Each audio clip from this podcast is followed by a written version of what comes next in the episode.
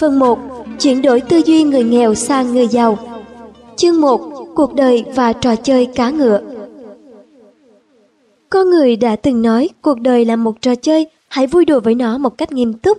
Ngẫm lại những năm tháng kinh doanh và làm việc của mình, tôi nhận ra có một số điểm tương đồng rất thú vị giữa trò chơi cá ngựa và trò chơi cuộc đời. Những con cá ngựa tượng trưng cho công việc mà ta đang làm. Để chiến thắng trong trò chơi cá ngựa, ta phải đưa cả bốn con về đích.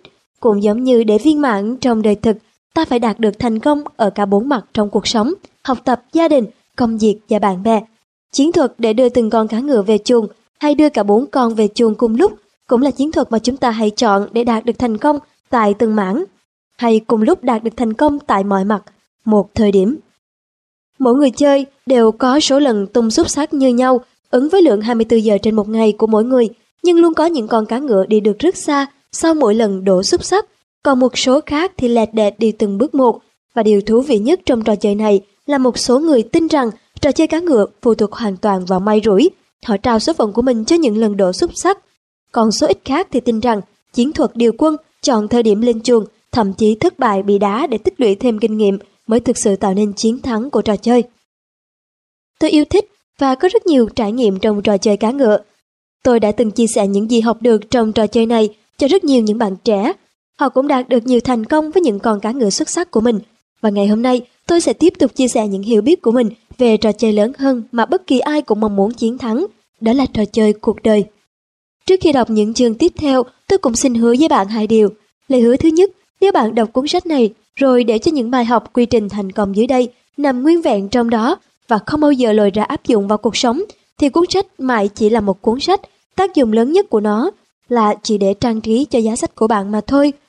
Lời hứa thứ hai, nếu bạn đọc hết cuốn sách này, học những kỹ thuật, những quy trình mà tôi giới thiệu và áp dụng vào cuộc sống hàng ngày, tôi đoán chắc chính bạn cũng sẽ phải ngỡ ngàng về những thành công mà mình đạt được. Còn bây giờ thì lựa chọn thuộc về bạn để cho những kỹ thuật này móc mèo trong những trang sách và coi đó là những lý thuyết suông tầm phào như bao cuốn sách khác, hay làm sống dậy những kỹ thuật này bằng cách đem nó vào cuộc sống. Và điều thú vị mà tôi hay nói với các học viên của mình đó là khi bạn làm một việc đúng, bạn sẽ nhận được hàng loạt những kết quả đúng nối tiếp nhau. Những điều chia sẻ dưới đây chỉ là những kinh nghiệm của cá nhân tôi, nó không đúng cũng không sai, các bạn có thể nghe hoặc không, các bạn cũng có thể lựa chọn làm theo hoặc là quên nó đi.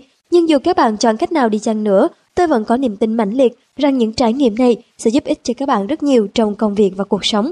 Hãy cảm nhận nó. Đam mê và nỗ lực không chờ tuổi tác.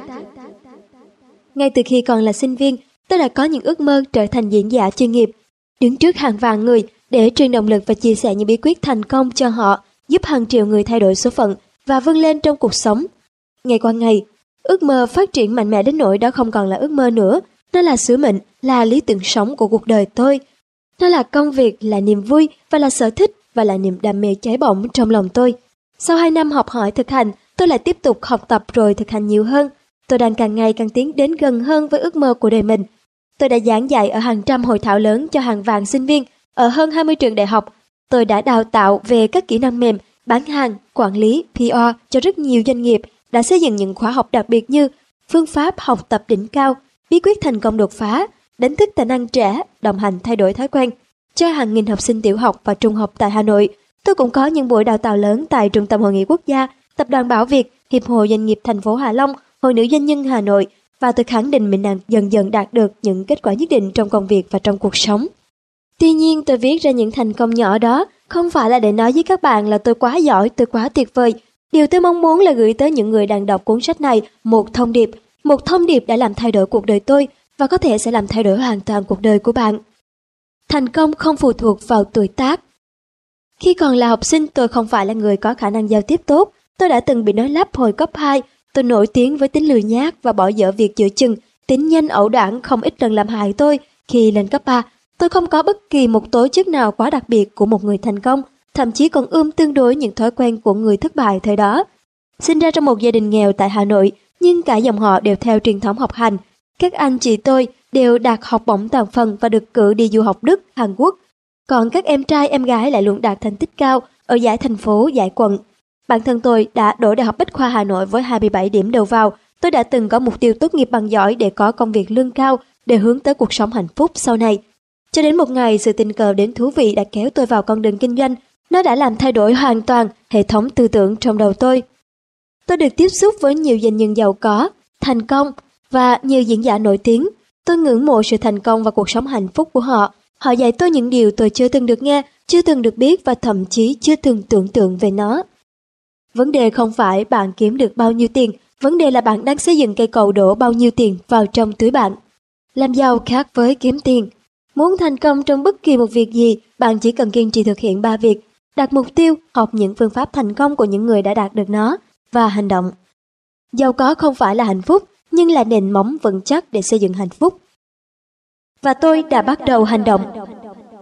Tôi đặt mục tiêu trong một năm, ba năm, năm năm, hai mươi năm một cách cụ thể và rõ ràng. Tôi đọc sách, học tập, nghiên cứu và tìm hiểu những người thành công trên thế giới, cùng với những bí quyết làm giàu của họ. Lần lượt, những quy tắc, công thức, phương pháp hiện dần ra trước mắt. Tôi hiểu quy trình bốn bước làm giàu, nắm bắt được luật mạnh nhất của vũ trụ, luật hấp dẫn. Tôi thực hành thuần thục các phương pháp thành công như là sơ đồ tư duy, công cụ cải thiện trí nhớ, công thức nâng cao tối đa giá trị.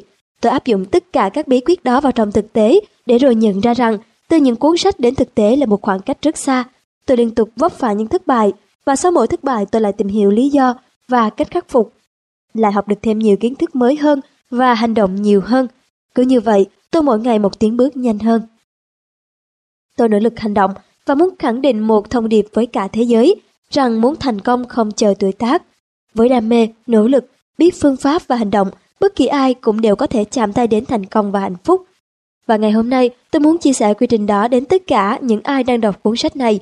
Quy trình từ một sinh viên bình thường, thành chủ nhiệm câu lạc bộ, rồi thành chủ tịch của hệ thống câu lạc bộ tại chín trường đại học lớn, lên làm giảng viên đào tạo kỹ năng mềm, rồi đạt được vị trí trưởng phòng đào tạo của Công ty Đào tạo và Phát triển Kỹ năng Việt, tiếp tục phát triển thành phó giám đốc đào tạo Trung tâm Tư vấn và Đào tạo Felix, và rồi giữ chức vụ xê i ô cho Học viện Doanh nhân châu Á, a bê a. Sau đó tôi đứng ra cùng những người bạn tuyệt vời của tôi, thành lập Trung tâm Tư vấn và Đào tạo và Phát triển eSpeed, và chắc chắn sẽ không dừng lại ở đó. Mục tiêu chủ tịch tập đoàn giáo dục, một trong những tập đoàn giáo dục hàng đầu vào năm ba mươi hai tuổi đối với tôi, đang ngày càng khả thi hơn bao giờ hết. Ở những chương tiếp theo, tôi sẽ chia sẻ những bài học vỡ lòng của người đi tìm kiếm con đường đến với thành công, những bài học kinh nghiệm đắt giá. Ở chương bốn, năm và sáu, chúng ta sẽ biết được những quy luật quan trọng nhất để nâng cao giá trị bản thân mình và để thành công trong cuộc sống. Quý vị và các bạn thân mến, chúng ta vừa theo dõi xong chương một, cuộc đời và trò chơi cá ngựa, trong quyển sách Bí mật của những đại gia sinh viên. Chương hai, hiểu rõ trò chơi kinh doanh. Để chiến thắng trong mọi trò chơi, điều đầu tiên bạn cần hiểu rõ luật chơi và nắm bắt luật chơi. Diễn giả Đào Đức Dũng. Cũng giống như bất kỳ một trò chơi nào khác trong cuộc đời, trò chơi kinh doanh cũng có những quy tắc, những luật chơi và kinh nghiệm chơi của riêng nó. Phần lớn những sinh viên mới ra trường khởi nghiệp thất bại bởi họ không hề hiểu biết gì về luật và phương pháp trong trò chơi đặc biệt này. Bởi vậy, trước khi bắt đầu vào kinh doanh, tôi muốn giúp các bạn hiểu thật rõ về trò chơi này để tránh những ngộ nhận, những sai lầm không đáng có.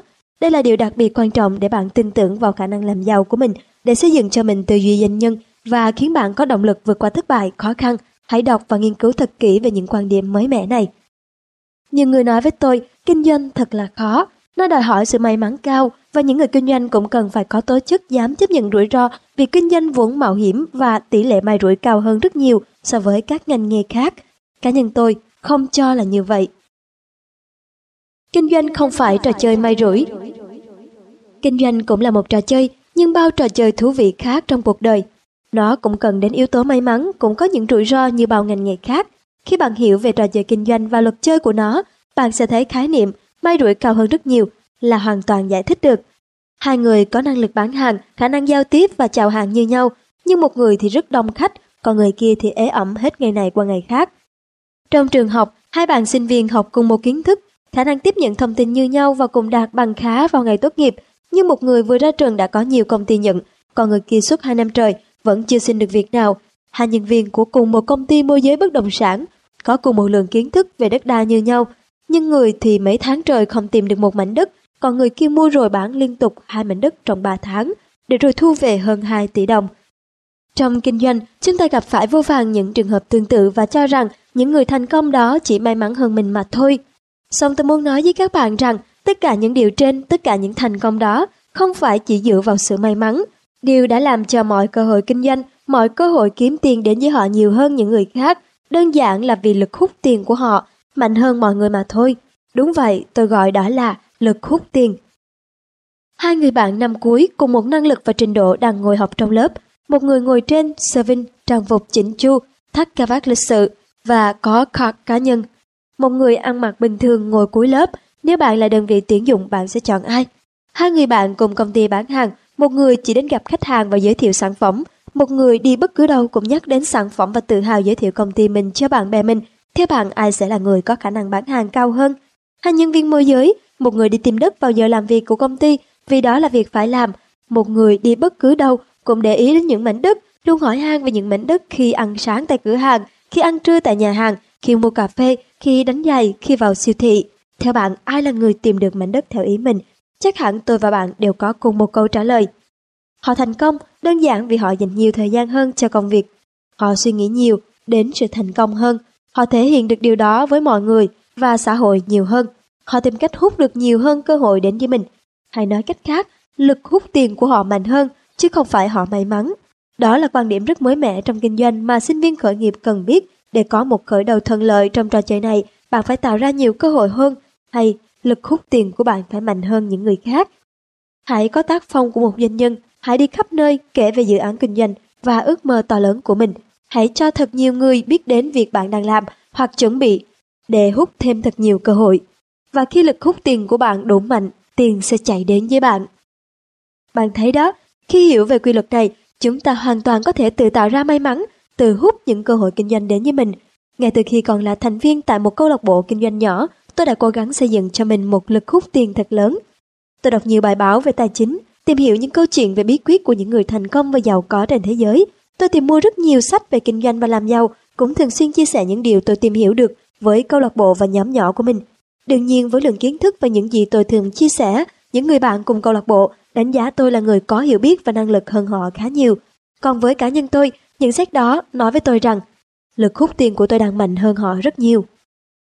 Kinh doanh không quá mạo hiểm. Bất cứ ngành nghề nào cũng đều có những rủi ro. Bạn là kiến trúc sư, chỉ một chi tiết nhỏ trong bản thiết kế sai lệch cũng đủ làm tòa nhà mười hai tầng đổ sập. Bạn là bác sĩ, nếu không có đủ sự tập trung cao nhất khi mổ cho bệnh nhân, bạn có thể dễ dàng để quên kìm trong bụng bệnh nhân. Bạn là giáo viên, chỉ một vài cách phát âm không chính xác cũng đủ làm cho thế hệ trẻ nước nhà khó khăn trong việc nói chuẩn ngôn ngữ. Như vậy, bất kỳ một ngành nghề nào cũng đều có những rủi ro của nó. Và theo như một số ví dụ trên, rủi ro phải mất vài triệu, vài chục triệu hay vài trăm triệu khi khởi nghiệp có vẻ là mức độ thiệt hại thấp hơn cả. Vậy tại sao trong kinh doanh thực tế, tỷ lệ rủi ro lại cao như vậy? Tại sao hàng triệu sinh viên lao vào kinh doanh nhưng chỉ có khoảng năm đến mười phần trăm trong số đó tồn tại và phát triển, trong khi chín mươi phần trăm sinh viên còn lại rơi vào thất bại? Những bạn trẻ thành công đó có bí quyết gì mà những người khác không có? Theo quan điểm của cá nhân tôi, lý do chính khiến phần lớn thất bại vì họ nhảy liều. Để đến được với một cuộc sống giàu sang và thành công, bạn phải vượt qua được hố đen của tiền bạc. Song cách mà đại đa số sinh viên chúng ta vượt qua hố đen đó là liều mình nhảy qua. Một số có ý tưởng kinh doanh, đứng lên thành lập công ty và lao qua hố đen. Số khác được bố mẹ cho vốn, cùng đứng lên mở shop quần áo, cửa hàng cà phê. Họ chưa từng kinh doanh, không biết gì về buôn bán, nhưng vẫn liều mình nhảy qua hố đen đó. Kết quả là chỉ khoảng năm phần trăm sinh viên chân khỏe và có tố chất, được tập luyện, rèn luyện từ trước mới nhảy qua để đến với sự giàu có. Số còn lại thì yếu hơn, một số khác thậm chí chưa từng thử nhảy xa một lần nên đều rơi xuống hố đen của sự thất bại. Đó là cách mà sinh viên hay làm. Tôi thực sự rất thấm bài học này, bởi hồi sinh viên năm ba, chính tôi là cậu sinh viên nhảy liều đó, tích lũy được chút vốn nhỏ, trong tay đang điều hành hệ thống câu lạc bộ ở chín trường đại học, mặc dù không biết chút gì về ngành giải trí và cà phê, thậm chí tôi còn không hề thích cái thứ thức uống đắng ngắt đó. Tôi cũng tự tin liều mình đầu tư mở quán cà phê với số vốn hơn một trăm triệu. Hai tháng đầu, quán Eco Cà Phê rất phát triển và đông khách, nhưng đến tháng thứ sáu, khả năng quản lý yếu kém và những chiến lược của tuổi trẻ bồng bột đã kéo quán cà phê thất bại thê thảm. Và điều gì đến thì cũng đến. Sau một năm không thể trụ được, Eco Cà Phê đã phải đóng cửa. Khi nắm bắt được cách chơi trong trò chơi này, bạn sẽ thấy kinh doanh không quá rủi ro như mọi người vẫn nghĩ, đặc biệt là khởi nghiệp kinh doanh nhỏ khi còn là sinh viên, bởi trên thực tế, để qua hố đen dễ dàng hơn, bạn chỉ cần bắt một cây cầu phù hợp nhất với mình, rồi bước từng bước vững chắc sang bên kia cầu mà thôi. Bước chân đầu tiên cần bước đó là học tư duy của người giàu. Bạn cần biết người giàu nghĩ gì và học cách suy nghĩ của họ để đạt được những thành công như họ. Trước cùng một vấn đề, tư duy của trẻ em và người già thì rất khác nhau. Trẻ em xây dựng cho mình một tư duy và thói quen thích ngủ dậy muộn. Việc dậy sớm từ năm giờ sáng với chúng là một cực hình rất khó chịu. Nhưng những cụ già lớn tuổi thì có tư duy hoàn toàn ngược lại. Họ xây dựng cho mình tư duy và thói quen thích dậy sớm. Nếu năm giờ sáng không dậy, họ sẽ cảm thấy rất đau lưng và mệt mỏi. Cách nghĩ của người giàu và người nghèo cũng khác nhau tương tự. Cả người giàu và người nghèo đều nghĩ việc học rất quan trọng. Nhưng người nghèo nghĩ học thật giỏi để xin được vào một công ty tốt. Còn người giàu nghĩ rằng học thật giỏi để mua được công ty tốt. Người nghèo nhìn một vật và nghĩ đắt quá tôi không mua nổi nó. Còn người giàu nghĩ đắt quá làm sao tôi có thể mua được nó đây. Người nghèo học cách kiếm thật nhiều tiền. Còn người giàu học cách bắt tiền làm việc cho mình. Nếu bạn vẫn có tư duy của người nghèo, bạn sẽ không thể làm giàu được. Bởi bộ não và thói quen chúng ta như một công tắc điện vậy. Bạn phải tác động cho nó một lực đẩy đủ lớn để cho nó sẽ chuyển từ công tắc off sang công tắc on. Chuyển từ tư duy nghèo sang tư duy giàu, khi đó bạn mới thực sự giàu có được.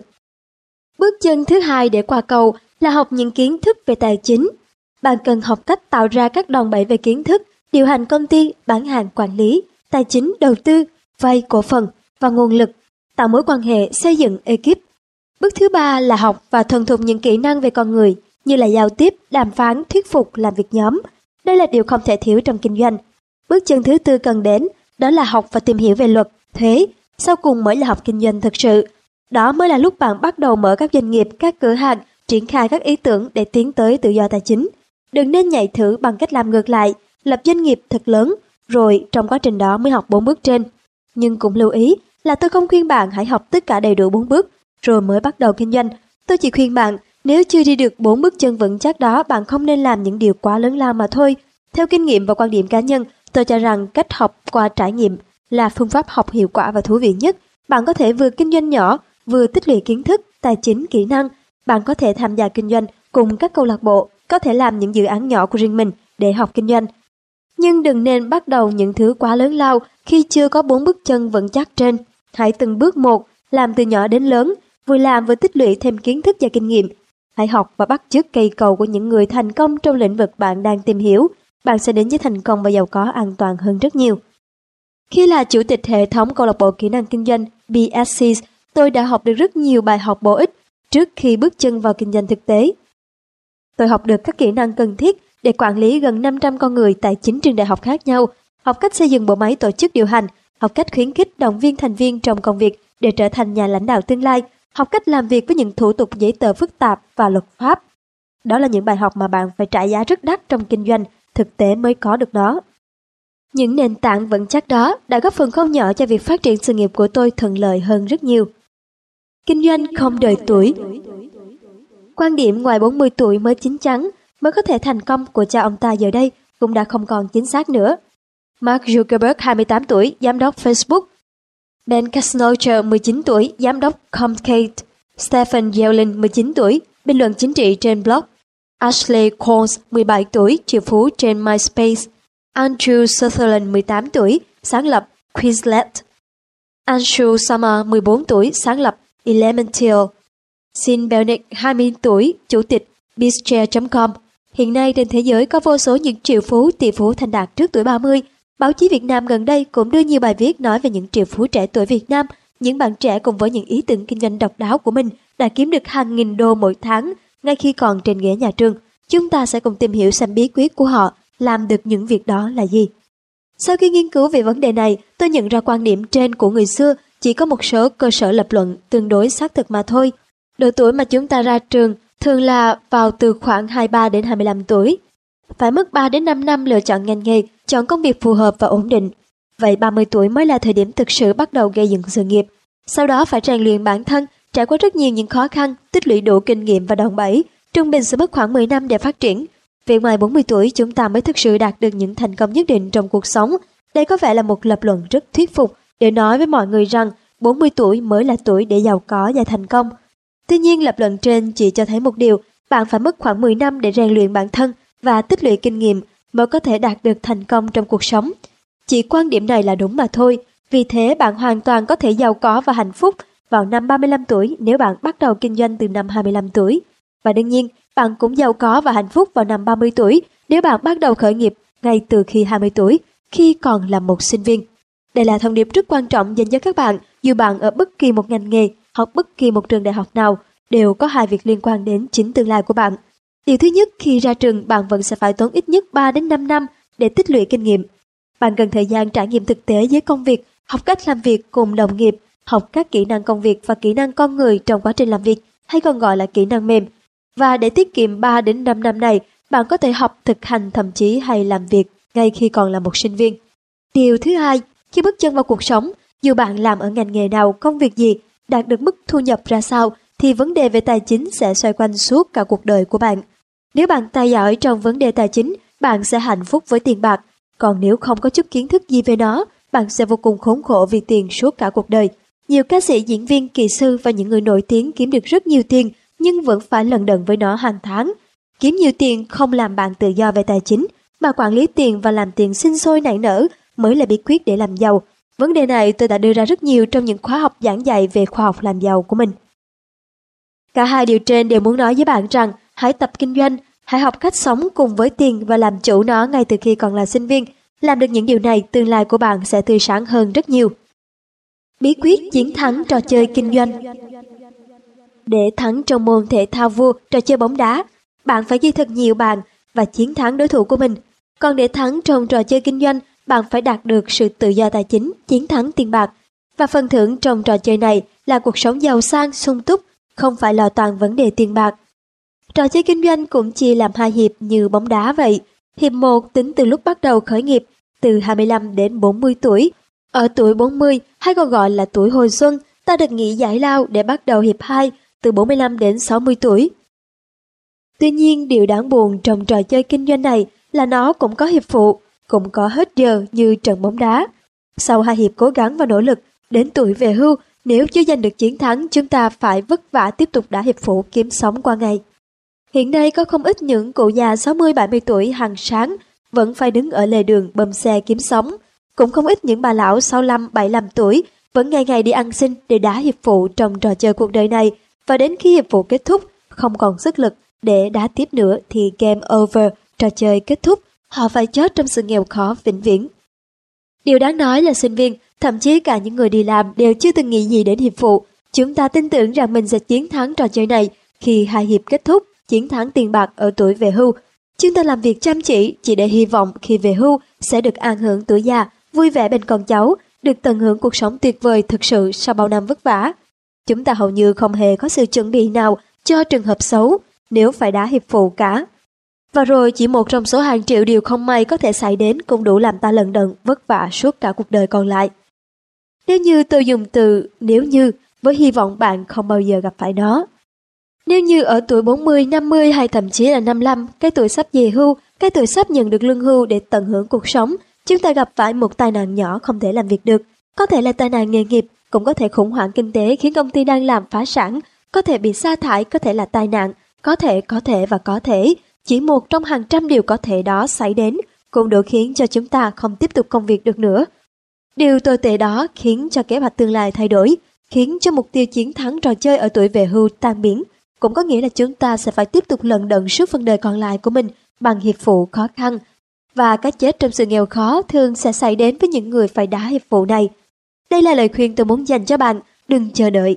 Đừng đợi bất kỳ một điều gì cả. Hãy cố gắng chiến thắng trò chơi mà bất kỳ ai cũng phải chơi càng sớm càng tốt. Hãy chiến thắng tiền bạc. Hãy tự do tài chính ở tuổi ba mươi lăm bốn mươi, chứ không phải là sáu mươi.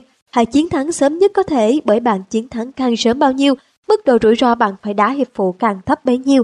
Hãy tự do tài chính thật sớm. Hiện nay có rất nhiều bạn trẻ đã hiểu được thông điệp này. Họ nỗ lực cố gắng để rồi chiến thắng ngay từ khi bắt đầu vào hiệp một.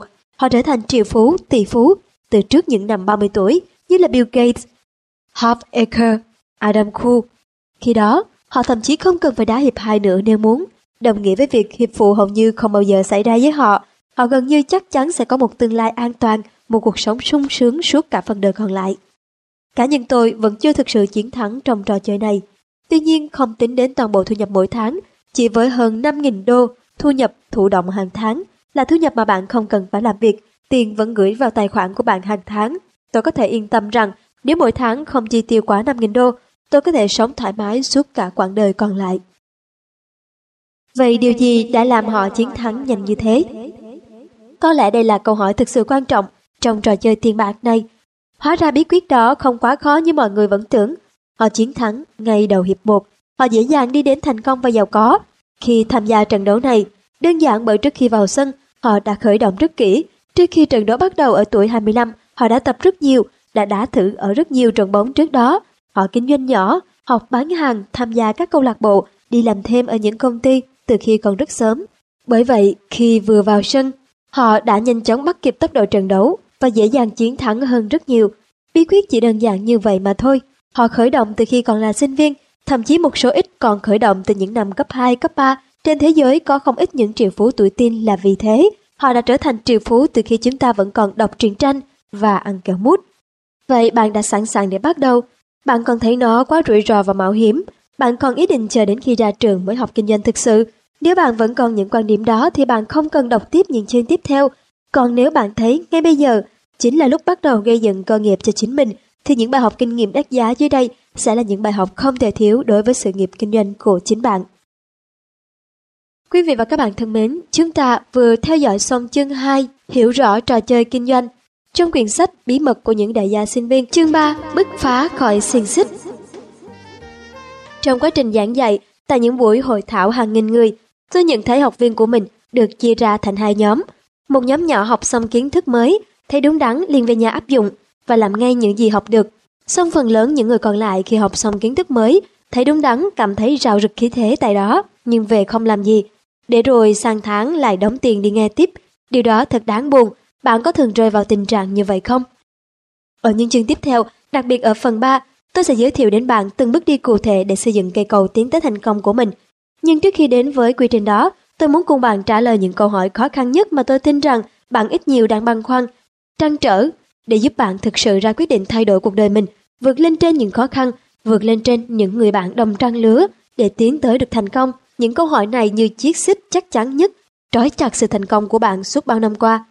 Nếu không chặt đứt nó ra, bạn không thể vượt qua được hố đen thất bại, dù có một cây cầu vững chắc thế nào đi nữa. Tôi rất muốn thay đổi, nhưng chưa nghĩ ra cách nào. Đây là câu hỏi lớn mà hàng triệu, thậm chí hàng tỷ người trên thế giới đang tìm ra câu trả lời cho câu hỏi này. Đó có phải là câu hỏi đang ở trong đầu bạn? Nếu đúng vậy thì thật may mắn cho bạn, tôi có câu trả lời cho nó. Tôi đã từng được nghe kể câu chuyện về một nông dân nghèo bị thực dân Pháp bắt vào tù để lao động khổ sai vì tội đi đường không chào quan lớn. Anh bị hành hạ, lao động đến gần như là kiệt sức. Một hôm anh nhận ra cơn ác mộng xung quanh mình và phải đối diện với một sự thật hiển nhiên. Nếu còn ở lại đây, sớm muộn cũng sẽ chết. Anh đã ra một quyết định bằng mọi giá phải trốn thoát. Anh không biết cách nào, chỉ biết mình phải trốn. Ngày qua ngày, anh tìm kiếm mọi cơ hội và hỏi những bạn tù khác. Câu trả lời mà anh vẫn thường nhận được là đừng điên rồ, hãy cố mà sống đi, hãy chịu khó làm việc và cầu nguyện cho mình được sống sót. Rất nhiều người tìm cách bỏ trốn và đều bị treo cổ kìa. Nhưng anh không chấp nhận điều này. Sau nhiều tháng đi tìm câu trả lời, anh đã tìm được nó. Cơ thể vì anh đã hỏi hết sức mãnh liệt, cũng có thể vì anh tập trung toàn bộ sức lực và tâm trí tìm câu trả lời. Bất luận vì lý do gì, sức mạnh vĩ đại của bộ não và tinh thần đã thức tỉnh con người này.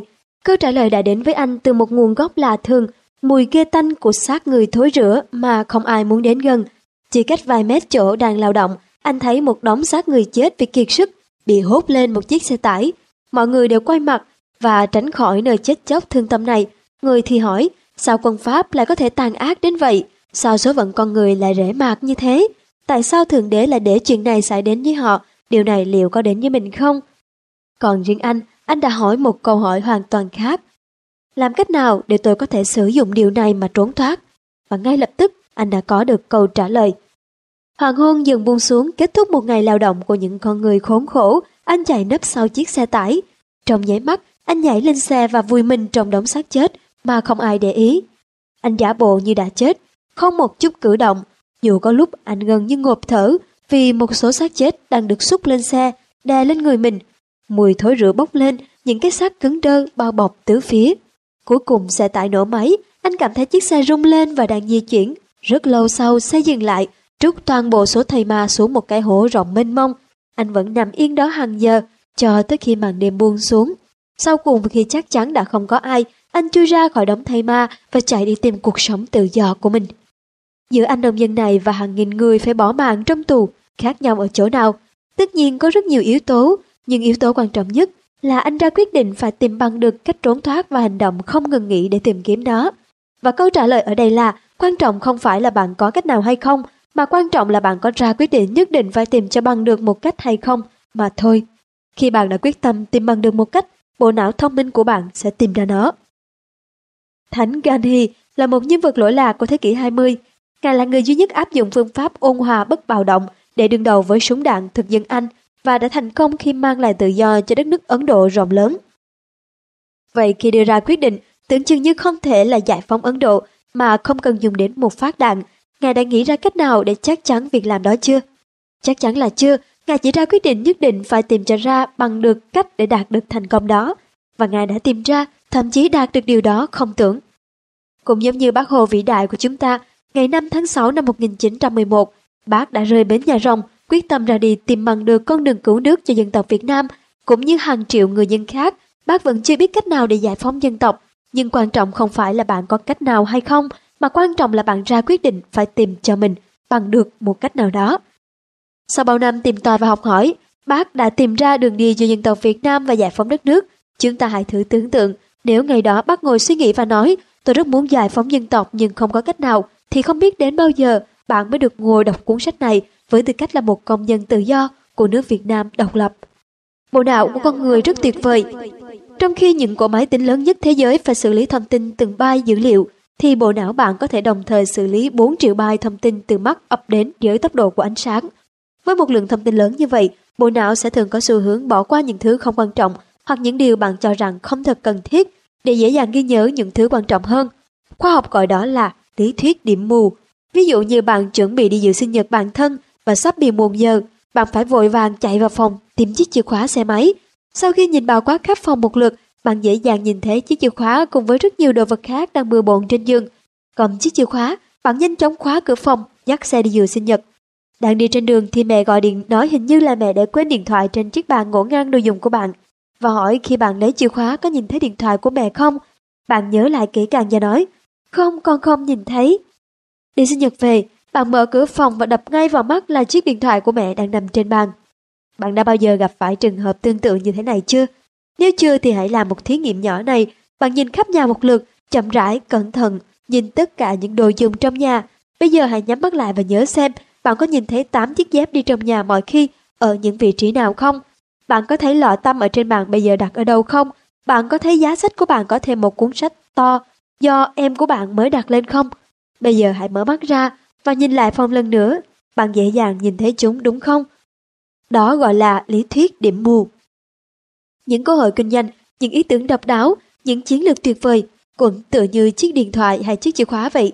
Nếu bạn quyết tâm nhất định phải tìm được chìa khóa và đi tìm bằng được thì sớm muộn gì bạn cũng sẽ thấy nó. Còn nếu bạn không ra quyết định tìm điện thoại và thậm chí còn không đi tìm, không lùng sục khắp nơi để tìm được nó thì hầu như không bao giờ bạn có được. Bởi thế diễn giả chuyên đào tạo về khoa học làm giàu nổi tiếng thế giới Bob Proctor đã từng nói rằng bí quyết làm giàu rất đơn giản, bạn chỉ cần ngồi viết ra những điều mình muốn vào một tấm thẻ, bỏ vào túi luôn mang bên mình, liên tục đọc thật nhiều mỗi ngày và tập trung chú ý vào cách kiếm được nó, bạn sẽ có nó. Bạn thấy đó, chúng ta tin rằng làm giàu thì rất khó, nên luôn tìm những lời khuyên phức tạp rắc rối mà bỏ qua đi những nguyên tắc đơn giản nhất để thành công. Sau khi có một khoản thu nhập thụ động tương đối lớn và thành công trong việc điều hành Học viện Doanh nhân châu Á, A B A, tôi rất mong muốn được quay lại giúp đỡ những bạn trẻ sinh viên năng động, giúp họ có ước mơ, mục tiêu và giải pháp theo đuổi ước mơ của mình, giúp họ nâng cao kỹ năng và kinh nghiệm kinh doanh để thành công hơn trong cuộc sống. Song tôi không biết bắt đầu từ đâu vì những khóa đào tạo kỹ năng mềm khởi nghiệp kinh doanh hiện nay phần lớn chỉ dạy lý thuyết suông, hô hào cho khí thế, chứ không thực sự thay đổi được tận gốc con người.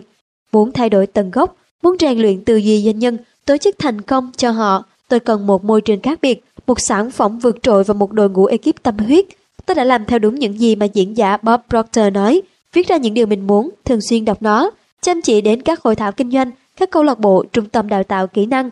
Và phép màu đã xảy ra, sau gần ba tháng tìm kiếm, tôi được mời đến hội thảo lập trình phản xạ tiếng Anh bằng sức mạnh vô thức của chuyên gia lập trình thần kinh ngôn ngữ, diễn giả Nguyễn Mạnh Trường. Tôi đã trải nghiệm việc thầy Trường thôi miên cả hồi trường, trải nghiệm khả năng ghi nhớ hai mươi từ tiếng Anh chỉ trong vòng hai mươi giây bằng phương pháp kích thích não bộ và phương pháp học tiếng Anh đặc biệt lần đầu có mặt tại Việt Nam của thầy. Tôi đã thực sự bị thuyết phục và ngỏ lời muốn hợp tác với thầy ngay lập tức. Trung tâm Tư vấn Đào tạo và Phát triển eSpeed, môi trường từ thiện đào tạo và rèn luyện toàn diện ba trong một cho sinh viên về tiếng Anh, kỹ năng khởi nghiệp kinh doanh chính thức ra đời từ thời điểm đó. Hãy ra quyết định thay đổi, hãy ra quyết định mình phải giàu có. Hãy ra quyết định mình sẽ thành công và hành động nỗ lực không ngừng để tìm đến nó. Thành công và giàu có sẽ đến với bạn.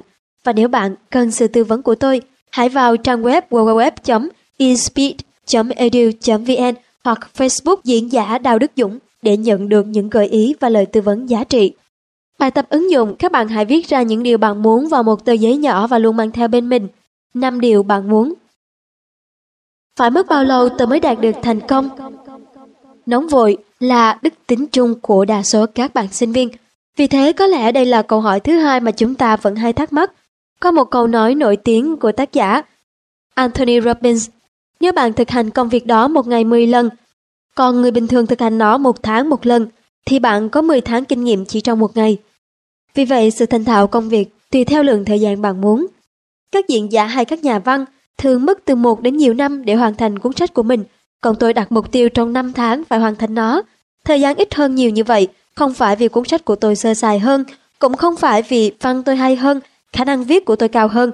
Lý do để tôi có thể hoàn thành cuốn sách đặc biệt này chỉ trong năm tháng, đơn giản vì tôi dành hầu như toàn bộ thời gian và tâm huyết của mình trong năm tháng này cho cuốn sách. Tôi đi giảng dạy ít hơn, tổ chức ít hội thảo hơn, tạm gác việc soạn thảo giáo trình mới và dành gần như là toàn bộ thời gian cho cuốn sách. Hàng ngày, tôi dậy từ bảy giờ sáng để đọc sách, tích lũy thêm kiến thức và học cách viết của những diễn giả nổi tiếng trên thế giới.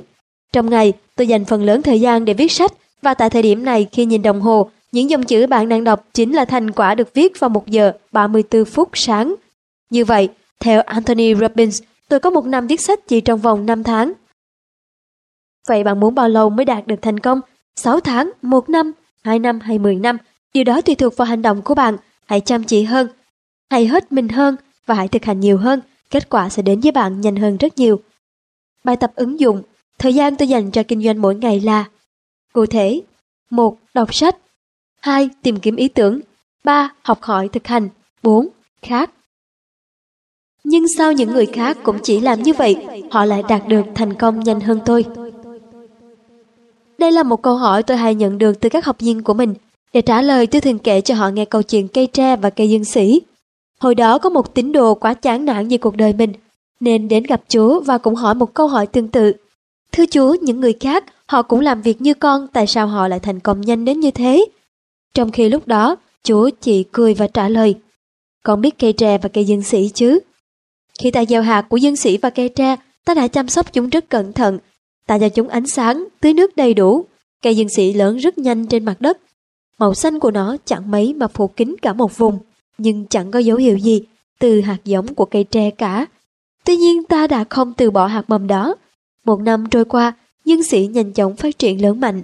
Nhưng một lần nữa không thấy một dấu hiệu nào của hạt giống cây tre. Và cũng một lần nữa ta không từ bỏ. Chúa chậm rãi kể, bước sang năm thứ ba, vẫn chẳng thấy gì từ hạt giống của cây tre cả, nhưng ta vẫn không từ bỏ. Năm thứ tư cũng không có gì khác, ta vẫn tiếp tục công việc và không từ bỏ. Đến năm thứ năm, một mầm xanh vươn mình lên khỏi mặt đất. So với đám dương sỉ xung quanh, nó quá nhỏ bé và chẳng có chút ấn tượng nào. Nhưng chỉ sáu tháng thôi, cây tre đã cao hơn ba mươi mét. Nó đã mất tới năm năm để phát triển bộ rễ. Rễ của nó rất khỏe mạnh và có thể cung cấp cho nó tất cả những gì cần thiết để sống và vươn lên. Cây tre không còn gặp bất kỳ một thử thách nào sau đó nữa. Con có biết không, con của ta, tất cả thời gian mà con phải vật lộn để sống là để xây dựng và hoàn thiện gốc rễ của mình. Chúa nói tiếp, ta là không rời bỏ cây tre và ta cũng sẽ không bao giờ xa con. Đừng so sánh bản thân con với bất kỳ một thứ gì khác. Cây tre và dương sỉ có cách sống khác nhau, mặc dù mục tiêu của chúng đều là màu xanh cho trái đất. Cơ hội của con sẽ đến, Chúa khẳng định, con sẽ vươn cao. Liệu con có thể vươn cao đến đâu thưa người? Vị tín đồ hỏi. Vậy con có biết cây tre vươn cao đến đâu không? Chúa không trả lời mà hỏi lại. Cao hết mức mà nó có thể, phải không ạ? À? Vị tín đồ ngập ngừng hỏi. Đúng thế, Chúa mỉm cười. Hãy làm cho ta cảm thấy rằng tự hào khi thấy con vươn đến đỉnh cao mà còn có thể. Mỗi người đều có những khả năng, tính cách và cuộc đời khác nhau, nhưng khi đã xác định được đường đi và đích đến, có quyết tâm không bỏ cuộc, thì dù bạn đi máy bay, ô tô, xe máy hay thậm chí là đi bộ, bạn cũng đều sẽ đến được đích của mình. Chỉ có người bỏ cuộc giữa đường mới là người thua cuộc mà thôi. Bài tập ứng dụng. Một, điểm mạnh của tôi là. Hai, điểm cần khắc phục của tôi là. Và ba, tôi sẽ phát triển điểm mạnh, khắc phục điểm yếu bằng cách nào? Ông mất việc vào năm một nghìn tám trăm ba mươi hai, tiếp tục thất bại trong cuộc bầu cử vào cơ quan lập pháp năm một nghìn tám trăm ba mươi hai. Trong việc kinh doanh, bị phá sản vào năm một nghìn tám trăm ba mươi ba, tranh cử lần nữa và thắng lại trong cuộc bầu cử năm một nghìn tám trăm ba mươi tư. Người phụ nữ ông yêu mất năm một nghìn tám trăm ba mươi lăm, khiến ông trải qua thời kỳ suy sụp tinh thần trầm trọng năm một nghìn tám trăm ba mươi sáu. Ông tiếp tục thất bại khi tranh cử vào nghị viện năm một nghìn tám trăm bốn mươi ba. Ông vận động và thất bại khi tái tranh cử năm một nghìn tám trăm bốn mươi tám. Ông nộp đơn tuyển và bị từ chối vào chân nhân viên sở địa chính năm một nghìn tám trăm bốn mươi chín. Ông vận động tranh cử và thất cử vào chức thượng nghị sĩ năm một nghìn tám trăm năm mươi tư. Ông tiếp tục thất bại trong tranh cử chức phó tổng thống năm một nghìn tám trăm năm mươi sáu. Và ông được bầu làm tổng thống năm một nghìn tám trăm sáu mươi. Khi đọc về cuộc đời đầy thăng trầm này, bạn có nhớ đến cái tên nào không? Đúng thế, phải mất tới hơn ba mươi năm, Abraham Lincoln mới đạt được mục đích đeo đuổi của cuộc đời mình. Con đường ông đi đầy chông gai với bao nhiêu lần thất bại, nhưng sau ba mươi năm ông đã chạm tay đến đỉnh cao của sự thành công, trở thành tổng thống Hoa Kỳ. Cô bị sa thải mười tám lần, hai mươi lăm lần phải lang thang tìm chỗ ở mới. Cô đã phải trải qua những tháng ngày đói rét, không nơi nương tựa và phải lo từng bữa ăn để tạm sống qua ngày. hai mươi sáu năm tiếp theo, cô phải làm việc cực lực chỉ để đạt được mức thu nhập hai nghìn hai trăm đô một năm. Thất bại liên tiếp đã có lúc khiến cho cô tuyệt vọng và tưởng chừng như mất niềm tin, nhưng rồi cô lại tiếp tục cố gắng và không bỏ cuộc. Trên đây là những dòng tóm lược ngắn gọn về những năm tháng đầy vất vả của người phụ nữ giờ đây đã trở thành một người rất nổi tiếng, Shirley Jessie Ralph Iran, người dẫn chương trình nổi tiếng nhất nước Mỹ với thu nhập hàng triệu đô mỗi năm. Bạn thấy đấy, để đạt được thành công, việc trải qua thất bại gần như là chuyện đương nhiên, bởi chính những thất bại, những rủi ro đó mới là những người thầy vĩ đại nhất huấn luyện bạn cách đi đúng đắn, dẫn bạn đến với thành công. Ở chương sáu, bạn sẽ hiểu rõ hơn về điều này thông qua quy luật của cuộc sống, quy luật bốn mùa. Đó cũng chính là lý do mà tôi khuyên bạn nên khởi sự từ sớm, vì cho dù có mất hết tất cả, bạn cũng còn lại điều mà Bill Gates đã sẵn sàng bỏ hàng tỷ đô la để đánh đổi, đó là thời gian. Bạn có rất nhiều thời gian để sửa chữa những kinh nghiệm của mình và làm lại từ đầu. Những người thành công, ai cũng đều phải trải qua những thất bại, thậm chí là mất hết tất cả. Vì vậy, bạn thất bại càng sớm, cơ hội bạn thành công càng cao. Các chuyên gia khuyên rằng nếu lỡ có phá sản, bạn hãy phá sản trước năm ba mươi tuổi. Như thế, bạn sẽ có nhiều thời gian hơn để gây dựng cho mình sự nghiệp lớn hơn trước rất nhiều lần. Còn nếu hỏi về mức độ hậu quả của thất bại lớn cỡ nào, tôi xin trả lời, có thể bạn nghĩ mất ba mươi, năm mươi triệu hay thậm chí hàng trăm triệu là rất lớn. Tôi cũng đồng ý điều đó thật khủng khiếp. Nhưng nếu so với tỷ phú Donald Trump, từng bị phá sản, thậm chí những khoản nợ của Donald Trump lên tới gần năm tỷ đô, thì có lẽ thất bại của bạn là quá nhỏ bé. Và chỉ sau ba năm, nhờ rút ra những bài học quý báu từ thất bại của mình, Donald Trump đã đứng dậy gây dựng được cơ nghiệp còn lớn hơn trước rất nhiều lần. Vì vậy, hãy tiến bước trước. Hãy coi thất bại là yếu tố cần thiết và là dấu hiệu chứng tỏ bạn sắp vượt lên một nấc thang thành công mới. Đừng chỉ tập trung vào những hậu quả mà bạn có thể gánh chịu. Hãy dũng cảm đối mặt với nó. Hãy nhìn thẳng về phía trước và tiến từng bước đi cẩn thận, chắc chắn. Bạn nhất định rồi sẽ đạt được những thành công. Bài tập ứng dụng. Tôi sẵn sàng chấp nhận những rủi ro sau đây để theo đuổi con đường kinh doanh và làm giàu của mình. Tôi thấy mình chưa đủ điều kiện để kinh doanh. Tôi còn thiếu rất nhiều thứ và không có khả năng. Trường hợp của bạn cũng giống như một thí nghiệm mà tôi may mắn có dịp được nghe. Chắc bạn cũng biết bò chết vốn là một loài vật có khả năng bật nhảy rất cao. Các nhà nghiên cứu đã làm một thí nghiệm nhỏ. Họ nhốt những con bò chết vào trong một chiếc hộp. Như thường lệ, bò chết co chân và nhảy mạnh. Bốp, chúng đụng vào nắp hộp. Sau nhiều lần bị cọc đau, bò chết bắt đầu điều chỉnh độ cao. Chúng chỉ nhảy vừa sát mép trần hộp để không bị đau đầu. Thời gian trôi qua, người ta thả bò chết ra khỏi hộp. Mặc dù thoát được ra ngoài, nhưng bò chết đã không còn nhảy cao như trước nữa. Nó mãi chỉ nhảy đúng bằng chiều cao chiếc hộp mà thôi. Con người cũng vậy, nếu tự coi mình không thể vượt qua một cột mốc nào đó, tức là chúng ta đã tự nhốt mình vào trong chiếc hộp vô hình. Bạn mãi mãi sẽ không bao giờ nhảy cao hơn chiều cao của chiếc hộp mà bạn tự đặt ra. Hãy nhớ rằng, thử chưa chắc đã thành công, nhưng không thử thì cầm chắc những thất bại. Tôi đồng ý rằng, nếu chưa đủ khả năng, điều kiện và những yếu tố thành công, đã vội vàng khởi sự thì không khác gì là tự sát. Tuy nhiên, cách nhanh chóng và hiệu quả nhất để có được những khả năng đó là trải nghiệm thực tế thật nhiều nếu bạn chưa tự tin vào khả năng của mình. Hãy bắt tay vào làm những việc nhỏ trước. Ngoài ra, tôi cũng có hai lời khuyên dành cho bạn để nâng cao khả năng của mình. Cách thứ nhất, bạn có thể đi theo học kinh doanh từ những người thành công. Họ sẽ là người cố vấn tuyệt vời cho bạn, hướng dẫn và chỉnh sửa giúp bạn tiến bộ nhanh chóng. Hoặc tham gia cùng các tổ chức câu lạc bộ, đội nhóm kinh doanh. Như vậy sẽ an toàn hơn rất nhiều và bạn cũng học được nhiều điều hơn so với tự làm một mình. Cách thứ hai, bạn có thể hợp tác với những người mạnh về mảng này. Xã hội hiện nay không ít những người giỏi về chuyên môn, muốn được hợp tác với những người có tư duy lớn. Như vậy bạn sẽ học được ngay trong quá trình làm việc. Tôi không hề giỏi tiếng Anh, nhưng nhờ hợp tác được với chuyên gia lập trình thần kinh ngôn ngữ, diễn giả Nguyễn Mạnh Trường, tôi dễ dàng trở thành xê e ô của một trung tâm hàng đầu trong việc huấn luyện học viên giao tiếp tiếng Anh bằng sức mạnh vô thức chỉ trong ba tháng. Bởi vậy, điều quan trọng mà bạn cần ghi nhớ là chỉ ngồi một chỗ than rằng tôi không có khả năng, thì khả năng đó nhất định sẽ không bao giờ đến với bạn. Suy nghĩ là tốt, cẩn thận cũng rất tốt, nhưng chỉ có hành động mới có thể đem lại những kết quả mà thôi. Bài tập ứng dụng. Những khả năng yếu và những thiếu sót mà tôi cần phải học hỏi và bổ sung hoặc hợp tác là: nếu không phải là những điều trên, vậy điều gì mới là quan trọng nhất để thành công? Chuyện kể rằng A đi câu cá. Trên đường trở về, đã gặp một người ăn xin sắp chết đói. A thương tình nên bắt trong giỏ cá của mình cho người ăn xin một con cá. Người ăn xin đã nướng ăn và thoát được cơn đói. A về rất vui, gặp bạn mình là B, kể lại chuyện mình đã làm được một việc thiện. B lắc đầu bảo rằng A làm như vậy không chắc tốt, không chỉ cho cá, cậu nên cho người ăn xin cần câu để anh ta có thể tự mình đi câu kiếm sống. Không tin ngày mai cậu đi qua sẽ thấy người ăn xin đó vẫn bị cơn đói hành hạ, B nói. Ngày hôm sau, A rủ B cùng đi câu. Khi trở về, quả đúng như lời B, hai anh em gặp lại người ăn xin đang nằm lả bên vệ đường. A lại cho người ăn xin cá và B cho người ăn xin cần câu. A và B trở về trong tâm trạng vui vẻ vì đã làm được việc lương thiện. Trên đường về gặp bạn là C. Cả A và B hào hứng kể cho C nghe câu chuyện gì xảy ra. C lắc đầu, các cậu làm như vậy chưa chắc đủ. Cho người ăn xin cần, rồi nếu không chỉ anh ta phương pháp câu, thì chưa chắc anh ta đã câu được cá. Có thể ngày mai trở lại, các cậu sẽ thấy người ăn xin vẫn bị đói.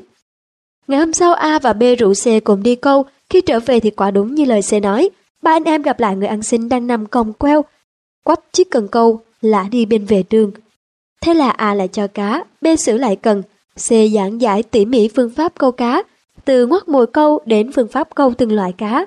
Thế rồi cả ba ra về trong tâm trạng đầy hưng phấn, tin chắc từ nay người ăn xin sẽ không sợ đói nữa. Khi ba người về gặp D, cả ba hào hứng kể lại câu chuyện người ăn xin. D ngẫm nghĩ một lát rồi lắc đầu nguy hặc. Các cậu đã làm đúng, nhưng tớ nghĩ là chưa đủ. Tớ chỉ sợ thiếu một điều có lẽ quan trọng hơn, đó là các cậu chưa chỉ cho anh ta thái độ sống tích cực và phù hợp. Chị e rằng anh ta sẽ chỉ lo bản thân trước mắt, không lo đến lâu dài, tích cóp phòng cơ khi mùa hạn tới không có cá để câu, thậm chí có khi anh ta còn có thái độ tiêu cực, không chịu đi câu và trở về với nghề ăn xin. A, B, C không tin lắm vào lời D, nhưng để kiểm tra ngày hôm sau nữa, A, B và C cùng rủ D đi câu cá. Không ngờ rằng trên đường về nhà, cả bốn anh em lại gặp người ăn xin ngày nọ trở về với nghề cũ của mình. A, B và C kéo D lại, bảo D chỉ cho người ăn xin thái độ sống. D ngần ngại. Thái độ sống phải được tự đào tạo, rèn luyện thường xuyên, nhờ sự định hướng tác động của gia đình, nhà trường và xã hội, không thể ngày một ngày hai mà có được. Công cụ và phương pháp để làm giàu là rất quan trọng, nhưng thái độ làm giàu mới là điều cần thiết hơn cả. Thái độ thúc đẩy suy nghĩ, suy nghĩ thúc đẩy hành động, hành động tạo nên thói quen, thói quen tạo ra tính cách và tính cách quyết định đến vận mệnh của mỗi con người.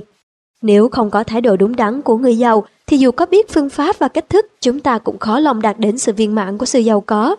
Không đi câu cá thì dù cầu giỏi đến mấy cũng không có cá để ăn. Còn khi có thái độ làm giàu tốt, cho dù chúng ta không biết cách thì sẽ học hỏi để tìm ra cách, không có vốn thì sẽ kiên trì tích lũy, không biết gì chúng ta sẽ chăm chỉ học hỏi, không sớm thì muộn chúng ta cũng sẽ câu được cá lớn. Bài tập ứng dụng. Tôi luyện thái độ sống và tư duy kinh doanh bằng cách: hỏi là cách trả lời nhanh nhất. Về những băn khoăn và thắc mắc của bạn đã được giải đáp bao nhiêu phần, tôi tin rằng khi đã thông suốt hết những vấn đề cơ bản đó, thái độ làm giàu của chúng ta sẽ tốt hơn rất nhiều.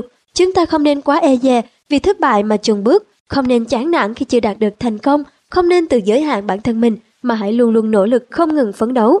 Như vậy khả năng giàu có của chúng ta sẽ tăng lên rất nhiều. Tuy nhiên, trong suốt quá trình khởi sự của mình thì bạn cũng nên chú ý đến cách đặt câu hỏi. Điều này rất quan trọng.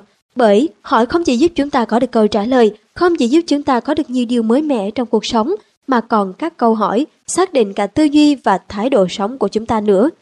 Bộ óc thông minh luôn sẵn sàng phục vụ bạn, nên khi bạn đưa ra những câu hỏi và quan tâm tìm bằng được câu trả lời, bạn sẽ có nó. Vì thế nếu bạn đặt ra những câu hỏi tích cực như tôi có thể biến khó khăn này thành thuận lợi như thế nào bây giờ, làm thế nào để, thì sớm muộn gì bạn cũng sẽ tìm được câu trả lời.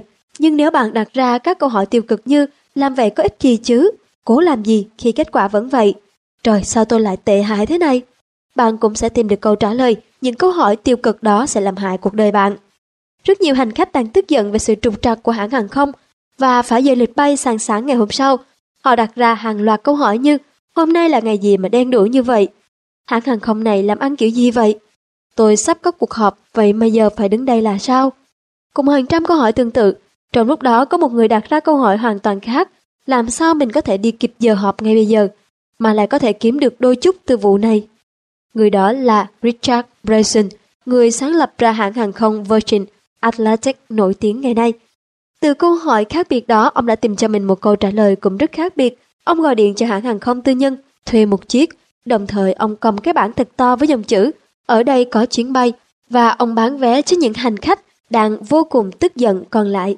Kết quả là ông vừa kịp giờ họp, lại vừa kiếm được một khoản kha khá từ vụ này. Trong chuyến bay đó, một hành khách có đưa ra nhận xét vé bay này cũng được đấy chứ, chỉ thiếu mỗi nhân viên phục vụ nữa là không thua kém gì hãng hàng không chuyên nghiệp rồi. Hãng hàng không Virgin Atlantic ra đời từ đó. Vì vậy trong quá trình làm giàu của mình, hãy chọn cho mình những câu hỏi tích cực, những câu hỏi thay đổi cuộc đời bạn, những câu hỏi giúp bạn tìm ra giải pháp. Bạn đừng bao giờ hỏi những câu hỏi tiêu cực khiến cho cuộc sống của bạn ngày một tệ đi. Đó là điều quan trọng bạn cần ghi nhớ. Bài học tổng kết phần một.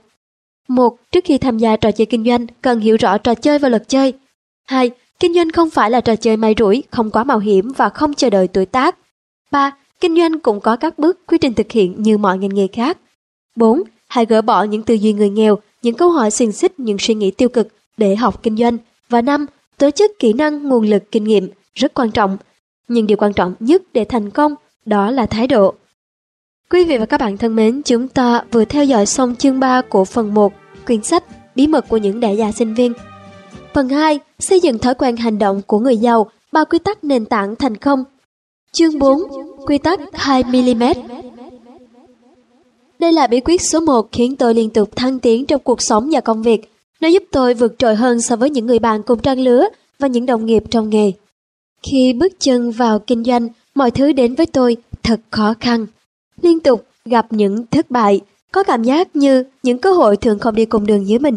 Tôi cảm thấy mình không có điểm gì nổi trội và đặc biệt để vượt lên hoặc thậm chí ngang tầm với những anh chị đồng nghiệp đi trước. Cho đến một ngày, tôi học được quy tắc hai mi li mét. Khi thực sự hiểu và tin tưởng hoàn toàn vào quy tắc này, tôi bắt đầu áp dụng nó. Và điều kỳ diệu đã xảy ra, mọi thứ dường như bước sang một trang mới, trang sách của sự thành công. Chắc hẳn các bạn đều biết tay golf số một thế giới hiện nay, Tiger Woods. Tiger Woods là một vận động viên đánh golf chuyên nghiệp người Mỹ, được đánh giá là một trong những vận động viên golf thành công nhất của mọi thời đại. Anh được trả với mức thu nhập cao nhất thế giới năm hai nghìn không trăm lẻ sáu, khi anh giành được hơn một trăm triệu đô từ những chức vô địch và hợp đồng quảng cáo. Để có được thành công như ngày nay, anh đã đạt mục tiêu từ khi còn rất nhỏ, luyện tập chăm chỉ, đúng phương pháp, không bỏ cuộc và rất nhiều những điều khác nữa. Nhưng đó chưa phải là điều mà tôi muốn nói ở đây. Có lẽ điều này các bạn chưa biết, trước khi trở thành tài golf số một thế giới, Woods đã mời một huấn luyện viên nổi tiếng về lĩnh vực chơi golf hướng dẫn cho anh. Vị huấn luyện viên này yêu cầu Woods đánh thử. Woods đánh ba lần đều sát mép golf và rơi xuống lỗ. Anh đã ghi điểm xuất sắc. Tuy nhiên, huấn luyện viên này cười và nói, tư thế đánh golf của anh rất chuẩn, song nếu anh cố gắng hơn một chút nữa, chỉ cần cố nâng tay golf thêm hai mi li mét nữa, anh sẽ trở thành tay golf vô địch. Bởi với tư thế đó, anh sẽ không còn bị đánh vào sát mép golf như vậy nữa. Và từ đó trở đi, Woods chỉ tập đi tập lại đúng một động tác, đó là nâng tay golf của mình lên hai mi li mét. Thay đổi thói quen quả thật không dễ chút nào. Song nhờ sự kiên trì tập luyện và nhận được sự ủng hộ động viên từ vị huấn luyện viên của mình, anh đã làm được điều đó, nâng tay golf của mình lên đúng hai mi li mét. Khi đã thuần thục thì anh tham gia các giải đấu và đạt hết thành công này đến thành công khác. Anh đã trở thành tay golf số một trên thế giới. Vậy thông điệp mà tôi muốn nói ở đây là hóa ra khoảng cách giữa thành công và thất bại không phải là rất lớn, không phải là một trăm mét, cũng không phải là mười mét, mà chỉ đơn giản là hai mi li mét mà thôi. Vì thế hãy luôn cố gắng nhỉnh hơn người khác hai mi li mét và cố gắng nhỉnh hơn chính mình ngày hôm qua hai mi li mét, bạn sẽ có tất cả. Ngay bây giờ, Các bạn hãy tập ngồi thẳng lên hai mi-li-mét. Hãy chăm chú hơn hai mi-li-mét vào cuốn sách này. Bạn sẽ thu lại được rất nhiều điều bổ ích. Bạn nên nhớ rằng lịch sử chỉ ghi danh những người vô địch. Chúng ta chỉ nhớ những người sắp xếp ở vị trí thứ nhất, chứ không hề nhớ vị trí hai hay ba. Trong các cuộc chạy đua, người về nhất cách người về nhì một phần nghìn giây. Sau người về nhất có tất cả mọi thứ.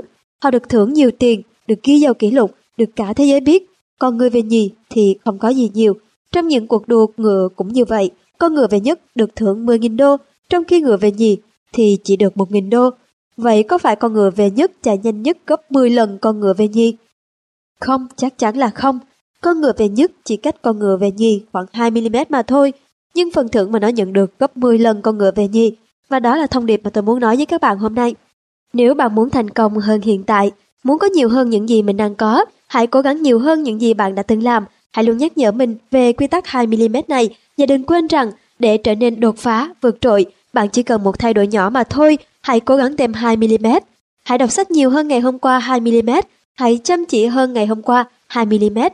Nỗ lực hơn hai mi-li-mét, tích cực hơn hai mi-li-mét và tiến bộ hơn ngày hôm qua hai mi-li-mét. Bạn sẽ nhận được những kết quả vượt trội cùng với những phần quà rất xứng đáng. Bài tập ứng dụng. Những hành động cụ thể vượt trội hai mi-li-mét của bạn sau khi đọc cuốn sách này là: quy luật giá trị cuộc sống.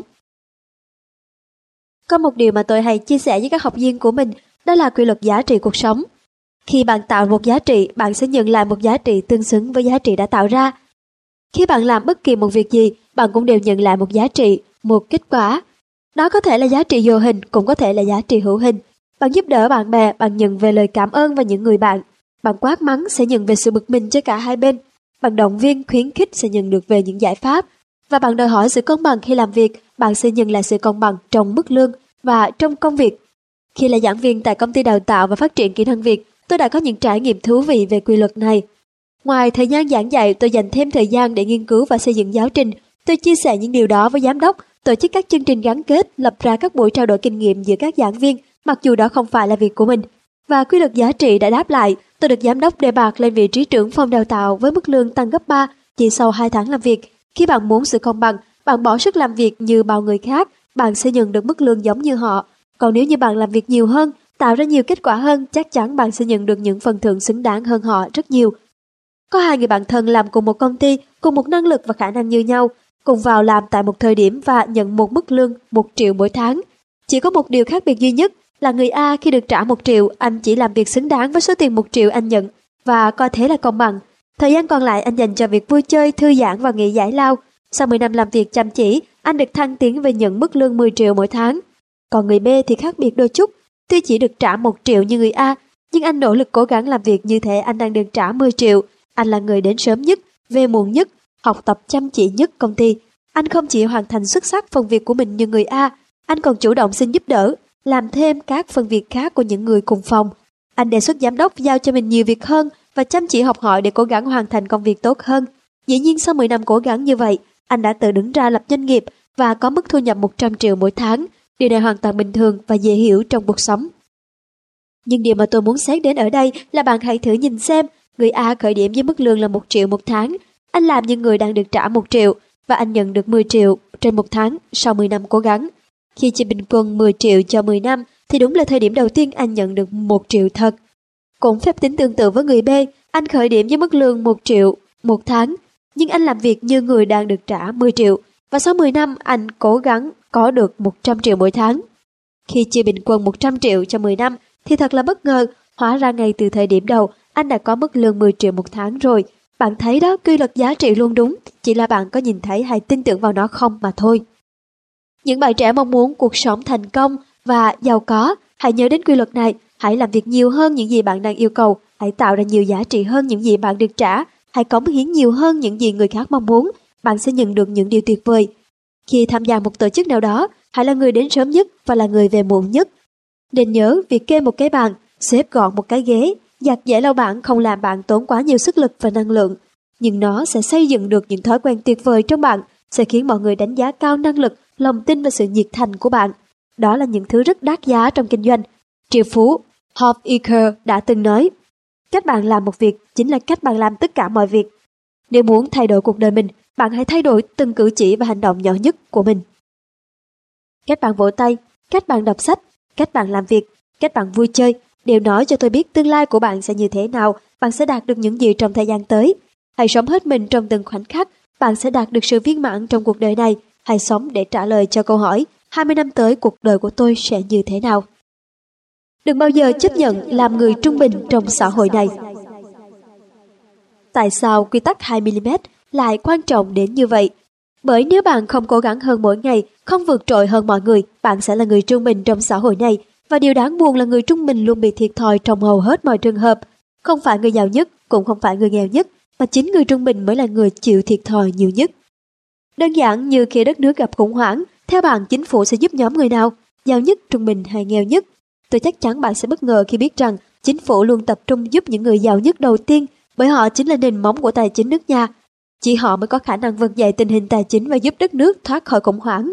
Khi gặp khủng hoảng, chính phủ thường hỗ trợ những người giàu bằng rất nhiều cách, tạo cơ chế mở, cho vay, hỗ trợ chính sách để khiến cho những người giàu nhanh chóng thoát khỏi tình trạng mất tiền. Tiếp đó, chính phủ sẽ hỗ trợ đối tượng nào? Đó là người nghèo, bởi túng thiếu xin trộm cắp, những người nghèo khi gặp khủng hoảng họ không biết, không còn gì hết. Nếu chính phủ không hỗ trợ thì đất nước sẽ bị loạn. Sau khi đã rót hết kinh phí cho người giàu, hỗ trợ hết mức cho người nghèo, cuối cùng nếu còn chút nào đó thì mới đến lượt đối tượng những người trung bình. Những công chức nhà nước, những nhân viên văn phòng làm công ăn lương. Bạn lại nghĩ thử mà xem, khi gặp khủng hoảng như vậy, nhóm người nào sẽ chịu thiệt thòi nhiều nhất? Đúng vậy, vẫn là người trung bình. Bởi người giàu là người mất tiền nhiều nhất, song họ có quá nhiều tiền và việc mất đó vẫn đủ để họ tiếp tục cuộc sống sung túc của mình. Khi Bill Gates bị mất hơn mười tám tỷ đô trong năm hai nghìn không trăm lẻ chín, đất nước không có ai thương tiếc ông cả, cũng không ai buồn cho Bill Gates vì mất một số tiền khổng lồ như vậy. Bởi dù mất hơn mười tám tỷ, song ông vẫn là người giàu nhất nhì trên thế giới. Còn nhóm những người nghèo thì sao? Họ vốn dĩ đâu có gì để mất, thậm chí khủng hoảng còn làm họ được hưởng thêm trợ cấp của nhà nước nữa. Chỉ có những người trung bình là khổ sở khi gặp khủng hoảng mà thôi. Tiếp đến, bạn hãy nghĩ mà xem, khi một công ty gặp khó khăn, họ sẽ đuổi việc nhóm người nào? Không thể là nhóm người giỏi nhất được, vì nhóm đó là nền móng của công ty, có khả năng vực dậy công ty. Vì vậy, ở các tập đoàn nước ngoài, khi công ty gặp khó khăn, thường nhóm người giỏi được thưởng và hưởng lương cao hơn, một phần để giữ chân họ lại, một phần họ muốn họ làm việc năng nổ và hiệu quả hơn để vực dậy doanh nghiệp.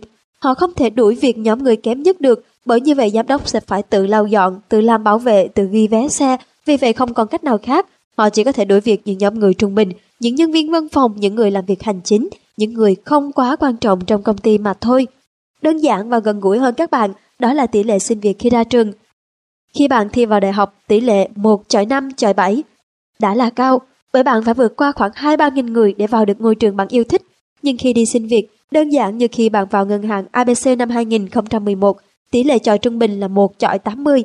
Bạn thử nghĩ xem, nếu bạn hiện đang là nhóm sinh viên trung bình, học trung bình ở lớp, không giữ chức vụ gì, không kinh nghiệm, mọi thứ đều trung bình, thì bạn ra trường định xin việc như thế nào? Và cuộc sống tương lai của bạn trong vài năm nữa sẽ ra sao? Bởi vậy, lời khuyên chân thành dành cho bạn, đừng bao giờ trở thành người trung bình trong xã hội này. Quy tắc thành công vượt trội. Bạn chỉ cần vượt trội hơn chính bản thân mình hôm qua và hơn tất cả mọi người hai mi li mét, bạn sẽ có tất cả. Người thành công chỉ làm những việc đơn giản, bình thường một cách thường xuyên hơn chúng ta mà thôi. Quý vị và các bạn thân mến, chúng ta vừa theo dõi xong chương bốn Quy tắc hai mi li mét trong quyển sách Bí mật của những đại gia sinh viên, chương năm Quy luật bốn mùa. Xuân hạ thu đông là bốn mùa của thiên nhiên. Xuân qua đi, hạ lại về, thu sang, đông lại tới. Mùa xuân tiết trời tươi đẹp, trăm hoa đua nở. Mùa hạ nóng bức khô cằn, mùa thu se lạnh để đón chào mùa đông băng giá.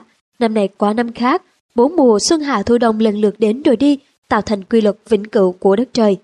Điều thú vị là cuộc đời mỗi con người cũng là một chuỗi các quá trình xuân hạ thu đông. Mùa xuân ươm mầm khởi đầu một công việc mới, nghĩ ra một ý tưởng mới, triển khai một sản phẩm mới. Sau khi ươm mầm ý tưởng sẽ đến mùa hạ, mùa của khô cằn khó khăn. Chúng ta phải trải qua rất nhiều những khó khăn, cạm bẫy và những thất bại để thành công trong ý tưởng mới ươm mầm này. Khi đã trải qua hết được những khó khăn, vượt qua mọi thất bại, sẽ đến được mùa, mùa thu hoạch. Ta thu nhặt được nhiều bài học kinh nghiệm đắt giá, gặt hái được nhiều thành công. Sau mùa thu, chúng ta sẽ phải đối mặt với mùa đông băng giá. Mọi thứ gần như đóng băng, bế tắc và không lối thoát, không nghĩ ra được ý tưởng mới, không biết làm gì tiếp theo để phát triển. Kết quả là chúng ta dậm chân tại chỗ vào mùa đông này. Cuộc đời cũng có bốn mùa, có thăng, có trầm, có lên, có xuống, có vui, có buồn, có thành công và cũng có những bế tắc. Cũng giống như máy bảo nhịp tim vậy, nó vận động liên tục tạo ra các vạch lên, xuống. Còn nếu nó chỉ là một dòng ngang ổn định cùng với tiếng tít dài, chúng ta đều biết kết quả rồi đấy. Khi biết công thức và quy trình lời giải, mọi bài toán trở nên dễ dàng hơn bao giờ hết. Và khi đã thực sự hiểu về quy luật bốn mùa, chúng ta nhận thấy cuộc đời bỗng trở nên đơn giản hơn rất nhiều vì nó cũng có quy luật, có công thức. Rất nhiều doanh nhân, diễn giả nổi tiếng khởi nghiệp từ hai bàn tay trắng, số khác bắt đầu khi còn là sinh viên, như chúng ta. Để rồi sau mười năm, hai mươi năm, tên tuổi của họ được cả thế giới biết đến, như Bill Gates, như Steve Jobs, như Anthony Robbins. Mọi thứ đều có quy trình của nó, thành công có quy trình, hạnh phúc có quy trình, từ tay trắng thành triệu phú có quy trình, khởi nghiệp khi còn là sinh viên cũng có quy trình. Thế kỷ hai mươi mốt này, những người thành đạt và giàu có luôn luôn muốn chia sẻ quy trình của mình cho nhân loại. Chúng ta sẽ dễ dàng tìm được hàng trăm quy trình từ hàng nghìn cuốn sách và những buổi hội thảo, những khóa đào tạo. Để đạt được thành công như họ, chúng ta chỉ cần nghiên cứu, tìm hiểu, phân tích để nắm bắt quy trình họ đạt được thành công như thế nào và bắt chước, có sáng tạo. Tỷ lệ chúng ta đạt được thành công sẽ tăng lên rất nhiều lần. Nếu muốn kinh doanh trong ngành đồ ăn nhanh, hãy học của McDonald's. Nếu bạn yêu thích phần mềm máy tính, hãy tìm hiểu quy trình của Bill Gates. Và nếu bạn thích kinh doanh về đào tạo, bạn có thể giảng dạy ở lĩnh vực nào đó. Hãy học hỏi những người nổi tiếng như Anthony Robbins, Harv Eker, Adam Khoo. Còn nếu như bạn muốn học từ những người kém hơn họ rất nhiều, nhưng sẵn sàng lắng nghe và tư vấn, hãy tìm đến tôi. Tôi cũng đã góp ý hỗ trợ, đồng thời đầu tư và mua cổ phần khá nhiều dự án nhỏ của các bạn trẻ sinh viên. Chắc hẳn các bạn còn nhớ câu chuyện Aladdin và cây đèn thần. Aladdin vất vả đi tìm cây đèn thần trong số hàng tỷ cây đèn trên thế giới. Để rồi khi có được nó, Aladdin chỉ làm một việc duy nhất là xoa nhẹ vào cây đèn và nói lên yêu cầu của mình. Mọi thứ, mọi ước muốn, ông muốn đã trở thành hiện thực. Chúng ta cũng như vậy, công việc khó khăn nhất là tìm được quy trình thành công phù hợp nhất với mình trong số hàng trăm những quy trình của hàng nghìn người thành công trên thế giới. Khi đã có được nó rồi, công việc của chúng ta trở nên đơn giản tựa như xoa nhẹ vào cây đèn và yêu cầu nó vậy. Một trong những điều khó khăn mà tôi đã từng làm là từ giảng viên đào tạo kỹ năng trở thành trưởng phòng đào tạo của Công ty Đào tạo và Phát triển Kỹ năng Việt. Chỉ sau hai tháng làm việc, tôi đã phải trải qua rất nhiều những khó khăn của mùa hạ, nỗ lực tưởng chừng như quá khả năng của bản thân, làm việc không kể ngày đêm mới đến được mùa thu của thành công, mùa thu hoạch. Nhưng khi đã hiểu và thực hành thuần thục quy trình đó, việc từ giảng viên lên chức phó giám đốc đào tạo Trung tâm Tư vấn và Đào tạo Felix đã trở nên đơn giản hơn bao giờ hết. Từ quy luật bốn mùa, chúng ta nhận thấy thất bại là điều bắt buộc xảy ra. Nhiều người khi rơi vào tình trạng bế tắc của mùa đông thì nghĩ mình đã thất bại, mình vô dụng. Họ không hiểu rằng mùa đông là mùa chuẩn bị ươm mầm mới, là mùa cần phải học thêm kiến thức, tích lũy thêm kinh nghiệm, nghiên cứu thêm công trình mới để nhận được những thành công mới. Đó là quy luật. Chúng ta không thể dùng quy trình kiếm một triệu để áp dụng cho việc kiếm mười triệu, một trăm triệu. Chắc chắn sẽ rất khó mà thành công. Chúng ta cần có mùa đông, học tập để nâng tầm giá trị bản thân, để đón chờ những cơ hội, ươm mầm cho những mầm non lớn hơn vào mùa xuân đang đến. Cuộc đời của chúng ta rất đơn giản vì nó đều có những quy luật.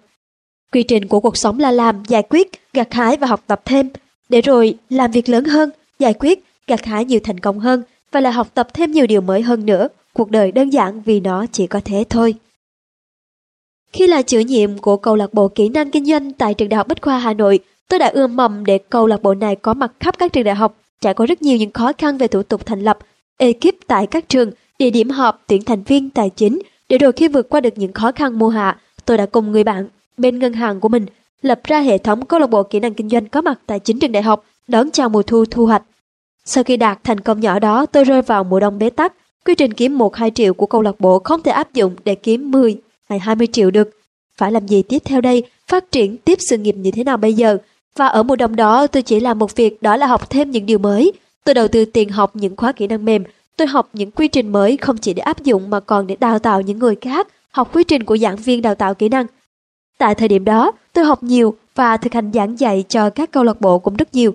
Thời gian đầu là dạy miễn phí cho các câu lạc bộ trực thuộc hệ thống của mình. Dần dần các câu lạc bộ khác biết tiếng cũng mời tôi về giảng dạy cho thành viên của họ. Ngày đó chỉ hai trăm nghìn cho hai tiếng đồng hồ cũng đã khiến tôi cảm thấy rất vui. Sau ba tháng vừa học vừa thực tập giảng dạy, tôi mở được tám lớp với mức lương ba trăm nghìn mỗi buổi tối. Và tiếng lành đồn xa, Công ty Kỹ năng Việt đã mời tôi về làm giảng viên đào tạo kỹ năng và một mùa xuân mới lại bắt đầu. Học tập và rèn luyện trong cuộc chơi kéo dài. Tôi muốn kể cho các bạn một câu chuyện. Tại một vương quốc nọ, nhà vua tổ chức cuộc thi chặt cây để xây dựng cung điện cho mình. Sau rất nhiều vòng thi căng thẳng loại rất nhiều những đối thủ nặng ký, Trận chung kết diễn ra với hai đối thủ là A và B có năng lực và sức mạnh tương đương nhau, một đôi kỳ phùng địch thủ. Cả hai đều hiểu rất rõ sức mạnh đối thủ và theo nhận xét của rất nhiều khán giả, với năng lực tương đương như vậy, để thắng được trong cuộc thi này chỉ có thể dựa vào tâm lý và phong độ ngày hôm đó của ai nhỉnh hơn mà thôi. Rồi thời khắc quan trọng cũng bắt đầu, hai đối thủ đứng trước một rừng cây, ở giữa có tấm màn lớn để che hai đối thủ không nhìn thấy nhau. Trận đấu bắt đầu, cả hai đối thủ cùng lao vào chặt cây, họ thi đấu hết mình, tiếng rượu chặt cây đều nhau, với sức lực mỗi nhát chặt ngang nhau. Sau một tiếng đồng hồ chặt cây liên tục, A bỗng không nghe thấy tiếng rìu của B, đối thủ của mình nữa. Nghĩ bụng B đã thấm mệt và nghỉ ngơi, A vui mừng nghĩ rằng mình đang vượt lên trên đối thủ nên càng nỗ lực chặt cây nhanh hơn. Sau mười phút, tiếng rìu của B lại vang lên, cuộc đua lại tiếp tục. Một tiếng tiếp theo, A lại không nghe thấy tiếng rìu của B trong mười phút. Mặc dù đã thấm mệt nhưng A vẫn cố gắng không nghỉ, vẫn tiếp tục chặt mạnh hơn nữa để vượt lên trên đối thủ của mình. Và bốn mươi phút, ba mươi, hai mươi và mười hết giờ. Ba tiếng căng thẳng đã trôi qua. Cả hai đối thủ được mời ra sàn đấu để chuẩn bị công bố kết quả. A rất vui mừng vì tin chắc rằng là mình là người chiến thắng, bởi anh đã làm việc liên tục không nghỉ ngơi, hơn hẳn đối thủ của mình hai mươi phút, hơn hẳn số lần chặt cây với lực chặt tương đương. Sau khi đếm số lượng cây chặt được của hai người, tổ trọng tài từ từ bước lên sàn đấu, cả khán đài nín thở chờ đợi những kết quả. B là người chiến thắng. Trọng tài nhích tay B lên và công bố. Những tràng vỗ tay, những lời tán thưởng, những lời chúc mừng, những tiếng hò hét reo vang lên, khen ngợi người chiến thắng. Còn với A, anh rất ngạc nhiên về kết quả đó. Không thể nào, không thể nào mà có chuyện đó được. Tôi chắc chắn rằng anh B đã dừng lại hơn hai mươi phút. Tôi đảm bảo rằng mình chặt nhiều hơn B. Tôi mới là người chiến thắng.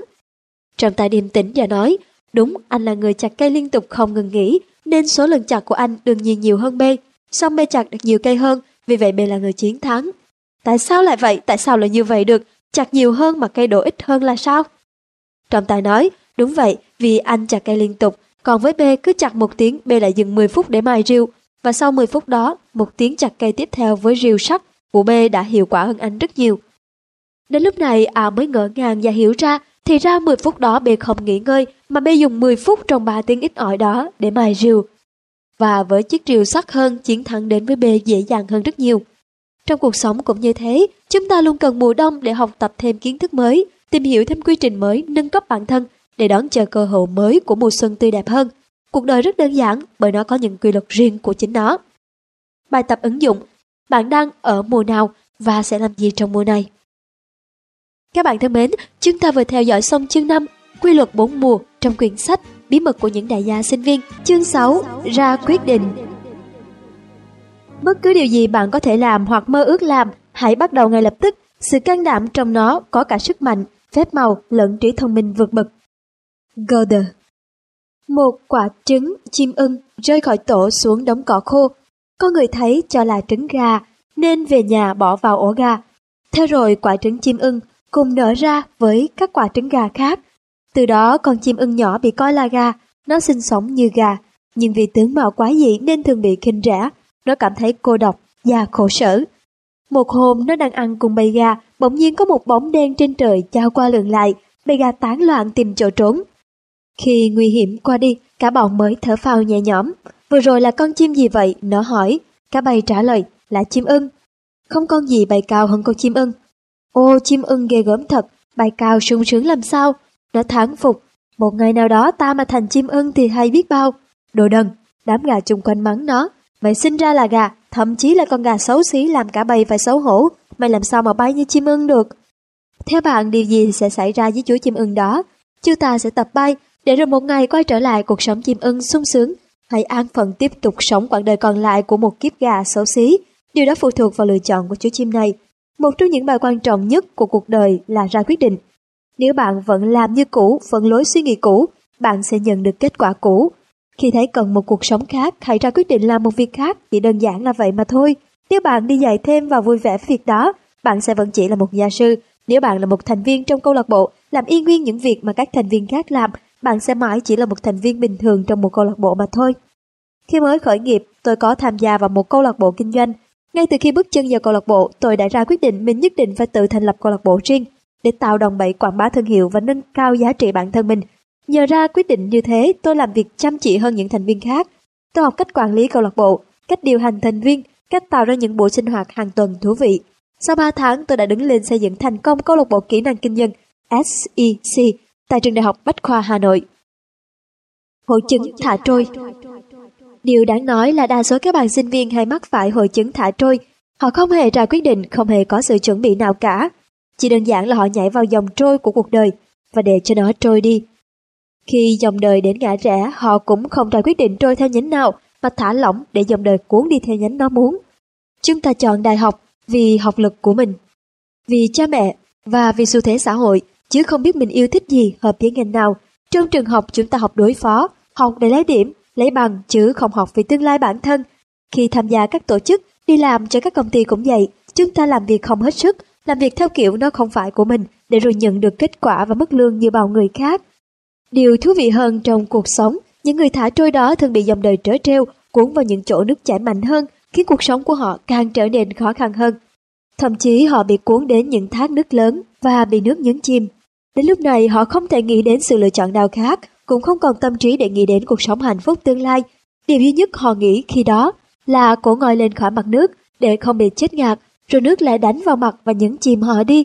Họ lại cổ ngoi lên, lại bị nhấn chìm, lại cổ ngoi lên, cứ thế cho đến hết cả cuộc đời mình. Rất nhiều sinh viên trên lớp học theo kiểu thả trôi, kết quả là ra trường, đợt sóng đầu tiên của dòng đời đập vào nhấn chìm họ. Không có công ty nào nhận sinh viên học lực trung bình và không có khả năng nổi trội. Những kỹ sư, cử nhân đó phải đi làm trái ngành trái nghề, làm những việc họ không hề muốn. Một số đi làm công nhân, số khác mở cửa hàng bán sim thẻ nhỏ. Số ít còn lại không biết làm gì, đành chọn nghề cửu vạn kiếm sống. Rồi cuộc sống hàng ngày, miếng cơm manh áo khiến họ không còn nghĩ nhiều đến tương lai nữa, chỉ mong cổ ngoi lên khỏi mặt nước để tiếp tục sinh tồn. Không ra quyết định cũng là một quyết định. Bạn nên nhớ rằng, sớm muộn gì bạn vẫn phải ra quyết định mà thôi. Thậm chí nếu bạn chọn thả trôi và không ra quyết định, đó cũng là một quyết định mà bạn đã chọn, bạn ra quyết định mặc kệ cuộc đời của chính mình. Một gia đình nọ có hai anh em song sinh giống hệt nhau, mẹ mất sớm, người cha thì rượu chè, cờ bạc suốt ngày. hai mươi năm sau, người anh trở thành tiến sĩ nổi tiếng, thuyết giảng ở rất nhiều nơi về chủ đề bài trừ tệ nạn rượu chè cờ bạc. Còn người em thì hoàn toàn ngược lại, sa đà vào rượu chè có phần hơn cả cha của mình nữa. Thấy hiện tượng lạ như vậy, các nhà khoa học đã mời hai anh em đến hai phòng riêng biệt, đặt ra cùng một câu hỏi: tại sao cuộc sống của anh lại trở nên như thế này? Thật bất ngờ, cả hai anh em đều cùng có câu trả lời. Người em nói: làm sao mà tôi lại không trở nên như thế này được chứ? Ông hãy nhìn cha của tôi đi, ông ấy rượu chè cờ bạc suốt ngày, làm sao tôi có thể khá lên được? Và người anh cũng trả lời tương tự: làm sao mà tôi lại không trở nên như thế này được chứ? Ông hãy nhìn cha tôi đi, ông ấy rượu chè cờ bạc suốt ngày, làm sao tôi có thể sống cuộc sống giống như ông ấy được? Trước cùng một hoàn cảnh, hai anh em song sinh cùng một năng lực, khả năng, tổ chức và cơ hội như nhau, nhưng người em chọn thả trôi cuộc đời mình để dòng đời xô đẩy, còn người anh chọn việc ra quyết định nhất định là phải thay đổi. Khi suy nghĩ khác, hành động khác thì kết quả sẽ khác. Người anh có tất cả mọi thứ và thoát khỏi cuộc sống khốn khổ đó, còn người em thì vẫn tiếp tục sống những chuỗi ngày dài mà mình đã lựa chọn. Người làm chủ và người làm thuê cũng chỉ khác nhau ở việc lựa chọn ra quyết định mà thôi. Mọi người vẫn thường cho rằng làm chủ là làm việc nhưng có nhân viên ở dưới để chỉ đạo và sai khiến, còn làm thuê là thực hiện theo sự sai bảo của người làm chủ. Nếu định nghĩa này là đúng thì tôi cho rằng ai cũng là người làm chủ và ai cũng đều là người làm thuê cả. Những người mà chúng ta gọi là làm thuê, hiện nay họ cũng đang sở hữu một doanh nghiệp của riêng họ đấy thôi. Như tôi cũng vậy, tôi đang là chủ doanh nghiệp của công ty trách nhiệm hữu hạn Đào Đức Dũng. Tôi có rất nhiều nhân viên đang ngày ngày làm việc chăm chỉ và nghe theo sự sai bảo của tôi. Những nhân viên đó có tên là đầu óc, tay chân, mắt, mồm, tai. Tôi đang cố gắng để doanh nghiệp mình đáp ứng nhu cầu của một vị khách hàng giàu có, đó là ông chủ của tôi. Nếu vậy thì bất kỳ ai cũng đều là người làm chủ rồi. Ngược lại, những người mà chúng ta vẫn hay gọi là ông chủ, bản chất thực chỉ là người làm thuê mà thôi. Họ đang làm thuê cho ông chủ, những khách hàng của họ, thậm chí đó còn là ông chủ vô cùng khó tính. Ông chủ này không hề ra lệnh, cũng không yêu cầu, không nói gì. Nhưng chỉ cần bạn làm ông chủ không hài lòng, không vừa ý, không vui lòng, họ sẵn sàng trừ lương, cắt chức, đuổi việc bạn không khoan nhượng bằng cách mua hàng ở công ty khác. Bạn phải dự đoán được tâm lý của ông chủ, tìm cách đáp ứng nguyện vọng, thậm chí phải cố gắng làm vượt mức kỳ vọng của ông chủ. Như vậy doanh nghiệp của bạn mới có thể tồn tại và phát triển. Vì vậy tôi có thể khẳng định trên đời này bất kỳ ai cũng có thể là người làm thuê. Nhưng nếu ai cũng là người làm chủ và ai cũng là người làm thuê thì sự khác nhau giữa người làm chủ và người làm thuê là gì? Theo quan điểm cá nhân của tôi cho rằng Sự khác nhau cơ bản nhất giữa người làm chủ và người làm thuê chính là ở hai từ thái độ. Ai cũng đều có nhân viên và ai cũng đều có những vị khách hàng. Người làm thuê là người đáp ứng đủ, làm tốt những việc mà khách hàng, ông chủ của mình yêu cầu và cho rằng thế là hoàn thành trách nhiệm của mình rồi. Còn người làm chủ thì luôn luôn cố gắng tìm cách để làm vượt những kỳ vọng, những mong đợi và sự hài lòng của khách hàng, ông chủ của mình. Thậm chí, họ luôn luôn chủ động tìm kiếm xem khách hàng của mình còn cần thêm điều gì để mà đáp ứng. Làm chủ và làm thuê chỉ khác nhau ở thái độ trong quá trình làm việc mà thôi. Khi bạn ra quyết định làm chủ, bạn sẽ trở thành một ông chủ cho dù bạn đang ở vị trí nào. Ngược lại, nếu bạn chấp nhận mình là người làm thuê, bạn sẽ trở thành một người làm thuê chính thức cho dù bạn có đang là giám đốc hay chủ tịch hội đồng quản trị của doanh nghiệp lớn đến đâu đi chăng nữa. Trong việc ra quyết định lựa chọn cuộc sống giàu sang cũng vậy, phần lớn mọi người chỉ dừng lại ở việc mong muốn có được một cuộc sống sung túc mà thôi. Họ không hề làm gì cả, chỉ ngồi đó và ao ước, giá như mình có nhiều tiền, giá như mình có chiếc ô tô này thì tốt quá, nếu mình có thật nhiều tiền mình sẽ... Những mong ước đó không đủ mạnh để họ có động lực vượt qua được những khó khăn. Vì vậy, khi đến lúc cần lựa chọn trong việc đón nhận cơ hội mới, tham gia thử thách mới, học những kiến thức làm giàu mới, thì phần lớn câu trả lời của họ là để xem đã, để tôi nghiên cứu đã, cứ từ từ không vội. Nhưng nhờ rủi ro thì sao? Nghe có vẻ nguy hiểm quá, tôi nghĩ hay là thôi đi, nó khó quá. Nếu dễ thì cũng chả đến lượt tôi, nên thôi đi. Khi muốn có bất cứ một điều gì, bạn luôn phải đánh đổi một thứ gì đó, đó là quy luật của cuộc sống. Không thể có chuyện bạn muốn giàu có nhưng lại không chịu bỏ ra thời gian, công sức và thậm chí cả vốn ở thời điểm đầu để đổi lấy sự giàu có sau này được. Nhóm người thứ hai thì lựa chọn việc giàu có. Với họ, giàu có chỉ là một sự lựa chọn mà thôi, không phải vì đam mê, không phải vì yêu thích, mà chỉ đơn giản rằng họ hiểu rằng giàu có tốt cho họ, nên họ cần giàu có và họ lựa chọn việc đó. Khi đứng trước những lựa chọn hấp dẫn hơn, phần lớn những người này hay bị thay đổi và bị cám dỗ. Chẳng hạn khi đứng trước lựa chọn đến hội thảo làm giàu và đi gặp một cô bạn gái mới quen rất xinh, phần lớn những người này đều chọn việc đi gặp cô bạn gái, bởi đối với họ, gặp cô gái ngay bây giờ là lựa chọn làm họ thích thú hơn so với việc giàu có trong tương lai. Còn với nhóm người thứ ba là nhóm người quyết tâm làm giàu, họ coi làm giàu là một cái đích vô cùng quan trọng để đạt được. Họ sẽ kiên trì và tìm mọi cách trong đạo đức và pháp luật cho phép để theo đuổi con đường làm giàu này. Họ thường xuyên suy nghĩ và luôn chủ động tìm kiếm cơ hội, cho dù là nhỏ nhất. Họ luôn quan niệm rằng việc đến một buổi hội thảo không chỉ là để nghe kiến thức, mà còn là để gặp gỡ với những người thích kinh doanh, giao lưu và tìm kiếm những cơ hội làm giàu. Khi không đến được một buổi hội thảo về làm giàu nào đó, những người này có cảm giác như một cơ hội kinh doanh tuyệt vời vừa mới bị trôi qua tầm tay của mình.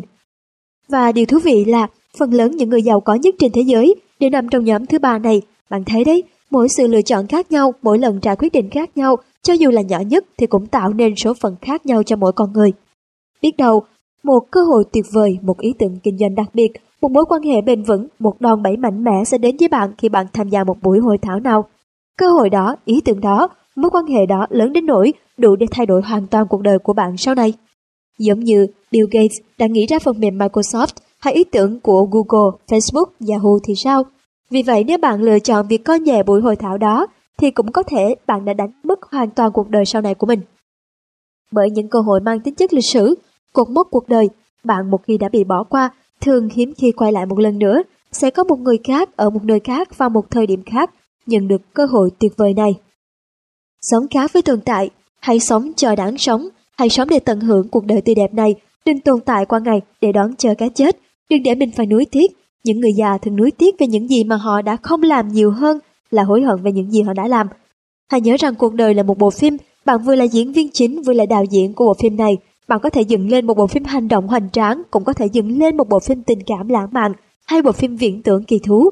Bạn có thể ra quyết định tạo nên những bộ phim để muôn đời sau vẫn nhắc đến, như Microsoft của Bill Gates, như Disneyland của Disney, Apple của Steve Jobs. Hoặc bạn có thể ra quyết định dựng lên những bộ phim bình thường tẻ nhạt mà không ai muốn xem, điều đó phụ thuộc hoàn toàn vào quyết định của bạn. Có ba vấn đề mà tôi rất muốn được hỏi bạn. Vấn đề thứ nhất, bạn có tin rằng bạn có thể làm nên một việc nào đó trong vòng hai tuần tới khiến cho cuộc sống, gia đình và công việc làm ăn của bạn xấu đi không? Có hay không? Vấn đề thứ hai, bạn có tin rằng bạn có thể làm được một việc nào đó trong vòng hai tuần tới khiến cho cuộc sống, gia đình, công việc làm ăn của bạn tốt lên đôi chút không? Có hay không? Và vấn đề thứ ba, bạn có tin rằng mỗi sự lựa chọn ở hai câu hỏi trên đều sẽ dẫn đến một hệ quả nhất định nào đó không? Có hay không? Nếu ở cả ba câu trả lời đều là có, thì xin chúc mừng bạn, bạn đã trả lời đúng. Khi trả lời được ba câu hỏi đó, bạn sẽ nhận ra một điều đơn giản rằng quan trọng là cuộc sống của bạn trong quá khứ hay hiện tại đã tệ hại hay tuyệt vời đến mức độ nào. Không quan trọng là nó có thể tệ hơn được nữa hay không, cũng không quan trọng là bạn đã có cách gì để giúp được cuộc sống của mình tốt hơn chưa, mà điều quan trọng nhất, đặc biệt quan trọng là bạn có thể gây ra quyết định làm một việc gì đó ngay bây giờ, ngay tại thời điểm này, khiến cho tương lai tốt hơn hoặc là xấu đi. Điều đó nằm trong sự lựa chọn của bạn. Vậy ngay bây giờ, bạn hãy ra quyết định ngay cho mình đi. Hãy lấy giấy bút ghi lại những quyết định của mình. Hãy vẽ ra những bức tranh tươi đẹp nhất. Hãy dựng lên những bộ phim tuyệt vời nhất trong tương lai bằng những bước đi đơn giản nhất. Hãy ra quyết định để thay đổi suy nghĩ, hành động trong ngày hôm nay, trong tuần, trong tháng này. Hãy đọc ít nhất là một tiếng mỗi ngày. Hãy đến những buổi hội thảo về kinh doanh, đầu tư, đi học thêm các khóa đào tạo về kỹ năng con người. Hãy giao lưu và làm quen với thật nhiều người thành công trong lĩnh vực của bạn. Hãy ra quyết định áp dụng những bí quyết cơ bản nhất trong cuộc sống như là hai mi li mét, quy luật bốn mùa, quy luật kinh doanh vào cuộc sống hàng ngày. Quy tắc thành công chỉ đơn giản như vậy mà thôi. Bạn thấy đó, bạn có quá nhiều cách khiến cho cuộc sống của mình tốt đẹp hơn. Bài tập ứng dụng. Tôi sẽ ra quyết định thay đổi và quyết tâm làm những việc sau đều đặn mỗi ngày. Bài học rút ra ở phần hai. một. Luôn nỗ lực và cố gắng thêm hai mi li mét mỗi ngày, bạn sẽ nhận được những kết quả vô cùng to lớn. hai. Đừng bao giờ là người trung bình trong bất kỳ nơi nào, hãy tin tưởng vào quy luật giá trị và cố gắng hết sức có thể trong mọi trường hợp.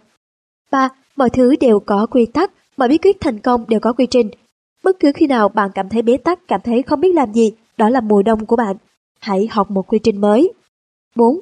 Đừng thả trôi cuộc đời mình để dòng đời và số phận xô đẩy tương lai bạn. năm. Ai cũng là người làm chủ, ai cũng là người làm thuê, điều khác biệt chỉ là thái độ làm việc mà thôi.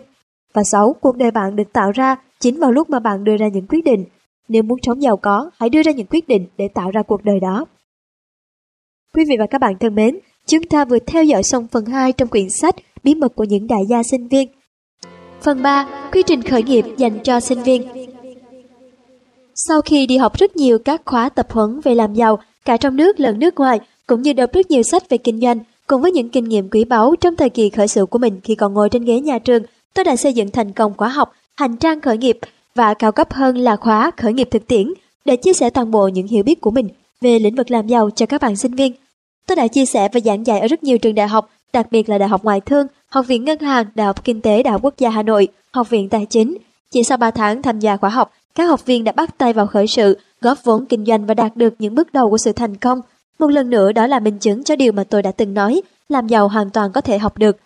Đồng thời tôi cũng thường xuyên tổ chức những lớp dạy kinh doanh và khởi nghiệp hoàn toàn miễn phí cho các bạn sinh viên tại trang web w w w chấm e speed chấm e d u chấm v n và Facebook Đào Đức Dũng của mình.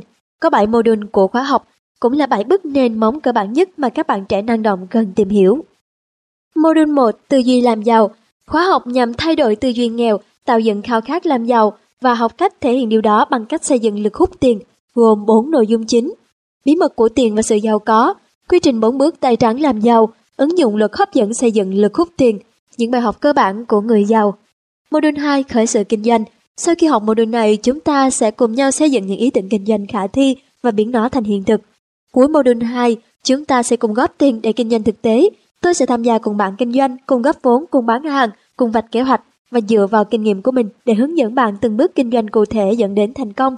Tuy nhiên thì bạn phải xác định nhu cầu thị trường kinh doanh tại trường bạn, lựa chọn ý tưởng khả thi, xây dựng kế hoạch hiện thực hóa ý tưởng, phân công công việc, triển khai hoạt động. Ở module ba, nghệ thuật bán hàng thực tiễn. Trong module này chúng ta sẽ học tất cả các tuyệt chiêu bán hàng và thực hành ngay trên chính sản phẩm vừa xây dựng.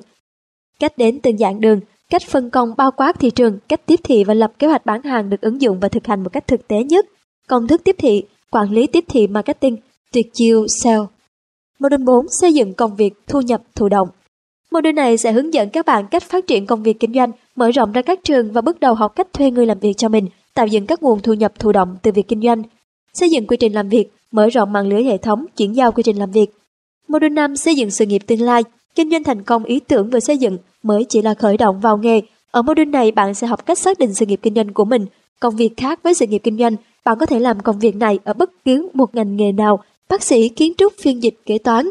Nhưng vào thời gian còn lại, bạn cần xây dựng sự nghiệp kinh doanh để thực sự giàu có như bất động sản, cổ phiếu, viết sách, mở trung tâm, xây dựng chuỗi cửa hàng.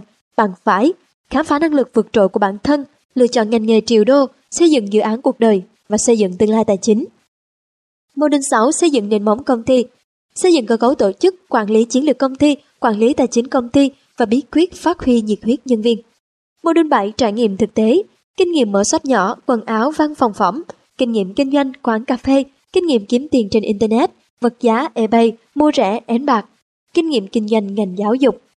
Do điều kiện không cho phép, tôi không thể viết hết cả bảy module vào trong cuốn sách này, vì vậy tôi sẽ chia sẻ với các bạn những kinh nghiệm thực tế nhất, những trải nghiệm kinh doanh thú vị của mình và quy trình tay trắng khởi nghiệp, một phần rất quan trọng trong những nội dung mà tôi giảng dạy cho các học viên của mình. Quy trình tay trắng khởi nghiệp được tôi và đồng nghiệp xây dựng dựa trên câu chuyện nổi tiếng về đường ống nước. Chuyện kể rằng có một ngôi làng nhỏ có hai người bạn tên là Bruno và Pablo. Họ thường trao đổi với nhau để làm sao trở thành những người thành đạt nhất trong làng, và cuối cùng thì cơ hội đã đến với họ. Trưởng làng đã thuê họ xách nước từ một hồ nước trên núi cao về cho dân làng sử dụng. Hàng ngày họ làm việc chăm chỉ và tối đến nhận được tiền công của mình. Bruno có thân hình to khỏe nên nghĩ rằng anh ta có thể sử dụng những thùng xách nước to hơn để kiếm được nhiều tiền hơn, còn Pablo thì gầy yếu hơn nên cảm thấy rất đau tay. Vì vậy anh đã ra quyết định phải nghĩ ra bằng được cách làm thông minh hơn để làm sao tiết kiệm sức lực hơn và có nhiều tiền hơn. Pablo nghĩ ra một ý tưởng và lập kế hoạch Master Plan, xây dựng đường ống nước để dẫn nước từ trên hồ nước chảy về làng. Anh đã nói ý tưởng đó cho Bruno và mời anh ta cộng tác xây dựng đường ống. Bruno cho rằng đó là kế hoạch viển vông và sẽ ảnh hưởng đến thu nhập hàng ngày của mình nên không đồng ý hợp tác. Pablo đành thực hiện kế hoạch một mình. Hàng ngày anh vẫn đi xách nước với số lượng vừa phải để kiếm sống qua ngày. Thời gian còn lại anh dành cho việc xây dựng đường ống. Người dân trong làng cho rằng Pablo đang làm một công việc điên rồ và cười nhạo anh. Nhưng Pablo đã bỏ qua những lời chế nhạo đó và kiên trì thực hiện đến cùng kế hoạch mình đã vạch ra. Bruno với sức khỏe vượt trội hơn đã xách những thùng nước to và nhiều tiền hơn. Anh đã có tiền để mua nhà và một con bò. Sau giờ đi làm anh thường đến các quán bar để uống bia và giải trí. Nhưng thời gian trôi đi, Bruno cảm thấy sức lực ngày càng yếu dần và mệt mỏi. Anh buộc phải xách những thùng nước nhỏ hơn trước. Vì vậy mà thu nhập cũng giảm dần theo thời gian. Cơ thể Bruno già đi trông thấy vì phải làm thêm nhiều giờ và tăng khối lượng công việc. Còn Pablo thì sau hai năm kiên trì, kế hoạch của mình đã xây dựng xong đường ống dẫn nước từ trên núi về làng. Khi đường ống được xây dựng xong, Pablo không phải đi gánh nước nữa mà ngồi tại nhà thu tiền nước của cả làng. Tiền chảy về túi của anh, ngay cả khi anh đang ngủ hoặc đi chơi. Câu chuyện trên phản ánh cuộc sống hiện thực. Mỗi ngày có người chỉ có hai mươi tư giờ. Sức lực cũng có hạn, muốn có nhiều tiền, thường chúng ta phải bỏ thêm sức lực và thời gian để làm việc. Nhưng với cách đó thì chúng ta phải đánh đổi sức khỏe, sắc đẹp, tuổi thanh xuân và sự tự do để lấy tiền. Phần lớn những người nghèo khó có thể giàu được bởi họ đều làm theo cách này. Khi càng thiếu tiền họ càng làm thêm nhiều việc hơn, họ làm bù giờ, làm từ sáng sớm đến tối mịt để hy vọng kiếm thêm được chút tiền. Chính vì dành toàn bộ thời gian để kiếm tiền như vậy nên họ không còn chút thời gian nào để suy nghĩ cho sự nghiệp, cho tương lai của mình. Đó là nguồn gốc căn bản khiến họ không thể giàu có, bởi người nghèo làm việc vì tiền còn người giàu bắt tiền làm việc cho mình. Lý do thứ hai làm cho người nghèo tiếp tục nghèo đó là vì họ đi theo lối mòn suy nghĩ của cha mẹ, của những người xung quanh và của xã hội. Chúng ta bắt chước những người đi trước, học cách suy nghĩ của họ, ăn sâu thói quen và tư duy của họ để rồi hành động như họ. Trong câu chuyện, khi Pablo nghĩ ra một ý tưởng kinh doanh mới, những người xung quanh với lối mòn suy nghĩ đã chê cười anh, đã đưa ra những lời khuyên chân thành muốn anh từ bỏ ý tưởng đó. Khi phải nghe những lời khuyên như vậy từ gia đình, bạn bè và người thân, phần lớn nhiều người đều làm theo và bỏ cuộc để rồi chấp nhận số phận nghèo suốt đời. Cách làm giàu của Pablo thì hoàn toàn khác. Anh xây dựng cho mình một con đường riêng, một quy trình tay trắng khởi nghiệp của riêng mình. Ở phần này chúng ta sẽ cùng đi sâu vào học hỏi và thực hành những bước đi của anh chàng Pablo thông minh này. Quy trình tay trắng khởi nghiệp gồm bốn bước: suy nghĩ và hành động như người giàu, tìm môi trường học tập và trải nghiệm, sáng tạo ý tưởng khởi nghiệp và triển khai ý tưởng, xây dựng nguồn thu nhập thụ động. Ở những chương tiếp theo, tôi sẽ chia sẻ cụ thể và rõ ràng từng bước, thậm chí có cả những ví dụ minh họa cụ thể để bạn không chỉ biết mà còn có thể sử dụng các bước này một cách đơn giản nhất. Bước một. Suy nghĩ và hành động như người giàu. Làm việc để học làm giàu, sống và hành động như một doanh nhân. Làm việc thật chuyên nghiệp ngay từ đầu, tự cam kết với bản thân, thường xuyên đầu tư và nâng cấp chính mình. Bước hai. Tìm môi trường học tập và trải nghiệm. Chọn môi trường học kinh doanh tốt nhất và được nhiều nhất. Làm thêm kinh doanh thử để học. Tìm người thầy phù hợp. Làm việc giỏi nhất trong môi trường đó để học quy trình và từ đó sáng tạo ra ý tưởng. Bước ba. Sáng tạo ý tưởng khởi nghiệp. Tập trung sáng tạo, xây dựng câu hỏi định hướng tư duy, quan sát bổ sung và sáng tạo, hiện thực hóa ý tưởng. Bước bốn. Triển khai ý tưởng xây dựng nguồn thu nhập thụ động. Xây dựng quy trình làm việc, xây dựng hệ thống hoạt động không cần sự có mặt của bạn, xây dựng thu nhập từ hệ thống thụ động của mình. Chương bảy. Suy nghĩ và hành động như người giàu. Sự khác nhau giữa tư duy người giàu và người nghèo là gì? Người giàu có những tư duy gì và người nghèo có tư duy tiêu cực ra sao? Chắc hẳn những câu nói sáo rỗng này các bạn đã quá quen thuộc ở các sách báo được bày bản la liệt trên thị trường. Những câu nói chung chung tương tự cũng thường xuyên xuất hiện trên các trang mạng về làm giàu. Các chủ đề liên quan cũng được giảng dạy và tập huấn thường xuyên ở các khóa huấn luyện kinh doanh. Ai trong chúng ta cũng đều biết tư duy của người giàu là nhiệt tình, ham học hỏi, suy nghĩ lớn, có cái nhìn bao quát, biết rộng lượng, chủ động đón nhận cơ hội. Chúng ta đều biết tư duy làm giàu là quan trọng nhất, là cần thiết nhất, là nền tảng cơ bản nhất để khởi nghiệp.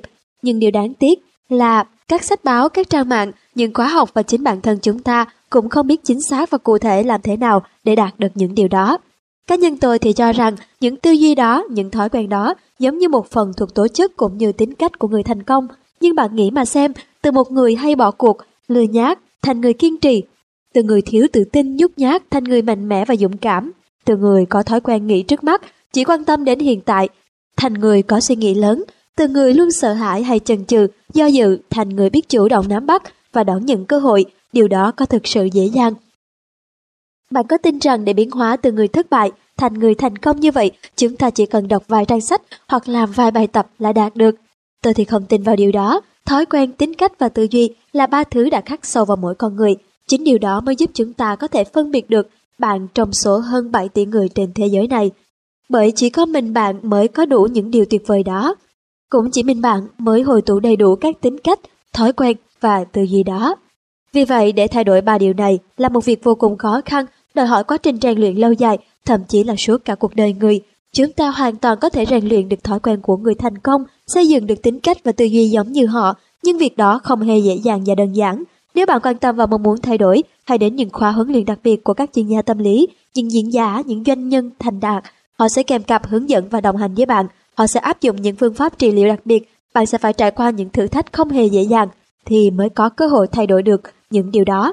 Cá nhân tôi cũng đã tổ chức và huấn luyện những khóa học đặc biệt này. Các bạn có thể tìm hiểu tại w w w chấm a b a chấm e d u chấm v n hoặc w w w chấm e speed chấm e d u chấm v n hoặc w w w chấm đao đức dũng chấm com chấm v n. Còn trong cuốn sách này, để tăng tính thực tiễn và hiệu quả của nó, tôi sẽ không nói về vấn đề lớn lao như là thay đổi thói quen xấu hay tạo dựng những tư duy làm giàu cho bạn. Thay vào đó, tôi sẽ nói với bạn một vài những suy nghĩ, hành động đơn giản giúp bạn dễ làm theo nhất. Sau một thời gian dài thực hành những điều đó, tư duy làm giàu, thói quen thành đạt sẽ ngấm dần vào trong con người của bạn. Đó là cách bản thân tôi thấy phù hợp và hiệu quả nhất dành cho sinh viên. Bí mật nằm ở cảm xúc làm giàu. Một trong những lý do khiến việc thay đổi tư duy để làm giàu trở nên khó khăn hơn bởi bản năng của con người đều hành động theo hai từ khổ và sướng. Chúng ta đều nhận thức được rằng phải khổ trước thì mới sướng sau, giống như phải bỏ thuốc lá để có sức khỏe tốt, phải học thật giỏi để có tương lai sáng, phải dậy thật sớm tập thể dục để có thân hình đẹp, phải làm bài tập để đạt được điểm cao. Nhưng hầu như chúng ta không làm, bởi tại thời điểm ra quyết định phải làm những việc này, bản năng sẽ khiến cho chúng ta thấy mất nhiều hơn được, khổ nhiều hơn sướng. Chúng ta cảm thấy không được hút thuốc lá thật là khó chịu, đó là một cảm giác dằn vặt, buồn miệng, nôn nao trong người, đầu óc không tỉnh táo. Những nỗi khổ đó mạnh hơn cảm giác sung sướng trong tương lai khi đã bỏ thuốc. Tiếp đến, chúng ta đưa ra một loạt những lý lẽ để thuyết phục bản thân mình như sống chết có số, ba mươi năm nữa bị ung thư phổi thì mình cũng già rồi, chết cũng được. Không hút thuốc, đầu óc không tỉnh táo thì làm sao mà làm việc được. Để rồi lại cầm nửa điếu thuốc, châm lửa và tận hưởng cảm giác sung sướng khi thực hiện hành động này. Bạn thấy đấy, dậy sớm tập thể dục, học giỏi chăm chỉ làm bài tập, tất cả những việc chúng ta biết phải làm, rất cần làm thì hầu như đều không được thực hiện, gốc rễ chính bởi nguyên nhân này. Bạn thử đặt lại tình huống giữa khổ và sướng xem, tôi tin hành động của bạn sẽ thay đổi hoàn toàn. Chẳng hạn trước mỗi kỳ thi, đặc biệt là những kỳ thi quan trọng như là thi học kỳ, thi chuyển cấp, thi tốt nghiệp hay đại học, bạn học hành rất tự giác và chăm chỉ, bởi bạn biết rằng việc khổ này sẽ đem lại cho mình cảm giác sung sướng được tăng thêm vài điểm vào kỳ thi tới. Đi cùng bạn gái, mặc dù rất là thèm thuốc lá, bạn gần như không thể chịu nổi, nhưng bạn vẫn quyết định không rút điếu thuốc đã để sẵn trong túi, bởi người yêu bạn rất ghét đàn ông hút thuốc, bởi bạn biết rằng việc khổ này sẽ đem lại cho bạn cảm giác sung sướng là người ấy yêu mình hơn. Bạn liên tục cố gắng trong học tập, không đi chơi với bạn bè, chấp nhận từ bỏ niềm đam mê chơi game trong ba năm trời để tập trung ôn luyện du học, bởi vì người yêu của bạn đang ở nước ngoài, chờ bạn sang. Và bởi vì bạn biết rằng việc khổ này sẽ đem lại cho mình cảm giác sung sướng là hai người được ở bên nhau, Bạn thấy đó, chúng ta có cố gắng hay không, có vượt qua được những cám dỗ hay không, có cố gắng hành động kiên trì, mạnh mẽ, quyết tâm và nỗ lực được hay không. Sâu thẳm gốc rễ là do cảm giác sung sướng có lớn hơn cảm giác khổ khi phải thực hiện công việc này hay không mà thôi. Học tập tư duy làm giàu, hành động quyết tâm làm giàu cũng tương tự như vậy. Bạn hãy thử nghĩ lại xem đã bao lần bạn đến một hội thảo, nghe một khóa học, tham gia một công việc hay nhìn thấy một cuốn sách, bạn cảm thấy rất thích nó, thậm chí bạn tin rằng có thể khóa học này sẽ thay đổi cuộc đời mình. Nhưng bạn lại không tham gia và chấp nhận bỏ qua cơ hội đó. Bạn đã gặp chuyện như vậy bao giờ chưa? Tôi tin rằng dù ít dù nhiều thì ai cũng đã từng một lần bỏ qua những cơ hội tuyệt vời trong cuộc sống. Chúng ta biết rằng nó rất tốt, chúng ta cũng đã cảm nhận được sự tuyệt vời của những điều đó. Nhưng chúng ta vẫn bỏ qua nó. Tại sao lại như vậy? Bởi cảm giác khổ lớn hơn cảm giác sướng, cảm giác mất lớn hơn cảm giác được, con người ra quyết định phần lớn dựa vào tư duy cảm tính. Cũng giống như việc bạn tỏ tình với bạn gái vậy, bạn biết rằng cô gái đó thật tuyệt vời, bạn cũng biết rằng cô gái này có đôi chút cảm tình với mình, nhưng bạn lại không đủ dũng cảm đứng ra để bày tỏ những tình cảm. Để rồi sau một thời gian, người con trai khác tấn công nàng, và nàng đã không còn ở bên cạnh bạn nữa. Khi đó bạn mới ngồi tự trách mình, tại sao mình lại nhút nhát như vậy, tại sao mình lại thiếu quyết tâm đến như vậy. Câu trả lời là bởi vì cảm giác mất mạnh hơn cảm giác được. Nỗi sợ thất bại khi bị từ chối, khi bày tỏ tình cảm, nỗi sợ mất người con gái đó của bạn lớn hơn cảm giác hạnh phúc khi được ở bên nàng. Đó là lý do khiến bạn mất cô gái đó vĩnh viễn. Chính vì vậy, điều đầu tiên giúp thay đổi được tư duy để làm giàu là chúng ta phải tạo cho bản năng những liên kết cảm giác khổ với sự nghèo đói, với cuộc sống trung bình và cảm giác sướng với sự giàu có, với cuộc sống thành công, vinh quang. Đó chính là dấu chân đầu tiên trên con đường làm giàu. Dưới đây tôi đưa ra một cách rất đơn giản nhưng có thể giúp bạn phần nào trong việc thay đổi tư duy để làm giàu. Bước một. Hãy lấy một tờ giấy thật đẹp, chia ra hai cột và bắt đầu viết ra những điều đáng sợ nhất nếu bạn nghèo và có một cuộc sống trung bình. Sau đó ở cột bên kia, hãy viết ra những điều tuyệt vời nhất, những cảm giác hạnh phúc nhất khi bạn có cuộc sống giàu sang và thành công. Trong quá trình viết, hãy đưa ra được càng nhiều hình ảnh, càng nhiều biểu tượng thúc đẩy cảm xúc càng tốt. Bài tập ứng dụng, tương lai của chính tôi.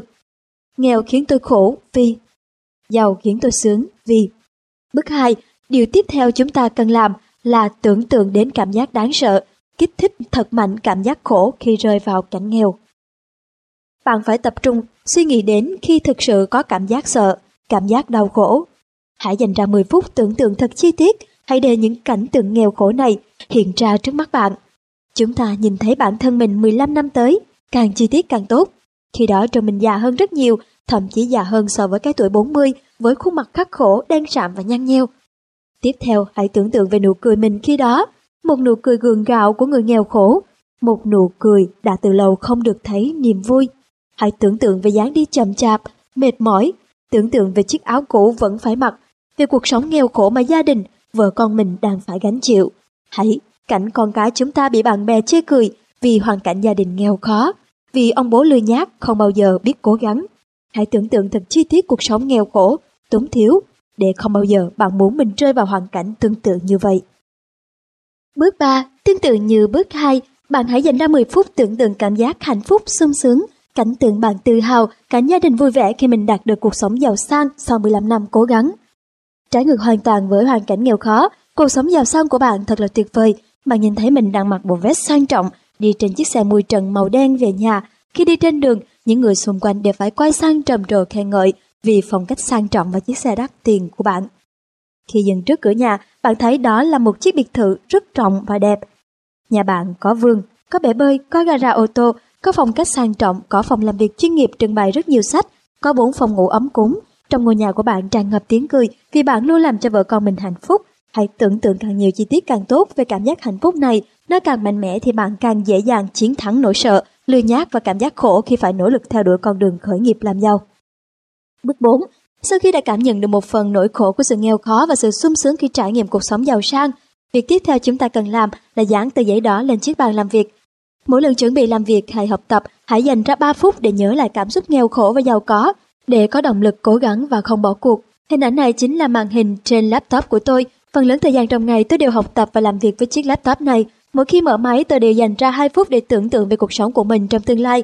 Khi ba mươi lăm tuổi, tôi sẽ sở hữu những chiếc xe đẹp nhất, là chủ tịch của những tập đoàn lớn nhất, có một ngôi nhà đẹp nhất và tận hưởng cuộc sống gia đình hạnh phúc nhất. Không cần biết năm ba mươi lăm tuổi, Tôi có đạt được những điều này không? Nhưng rõ ràng có một điều, những tưởng tượng này đã tạo cho tôi cảm giác sung sướng để có động lực làm việc không ngừng nghỉ. Làm việc để học làm giàu. Khi đã hiểu về bí quyết kích thích cảm xúc làm giàu, chúng ta sẽ cùng tiến đến với bài học làm giàu số hai, người nghèo làm việc vì tiền và người giàu làm việc để học cách làm giàu. Người nghèo cho rằng phải kiếm thật nhiều tiền thì mới giàu có, họ lao vào công việc để cố kiếm thật nhiều tiền. Khi thấy chưa đủ, họ lại tiếp tục đi làm thêm công việc khác, làm bù giờ để cố gắng kiếm nhiều tiền hơn. Đó là lý do tại sao người nghèo vẫn cứ nghèo. Đây chính là bài học trong câu chuyện Pablo và Bruno mà chúng ta vừa học được. Bạn thường nhớ lại cuộc sống của gia đình mình và những người hàng xóm xung quanh xem họ đã kiếm tiền như thế nào. Tôi sẽ làm một bài toán đơn giản để bạn dễ hình dung về vấn đề này.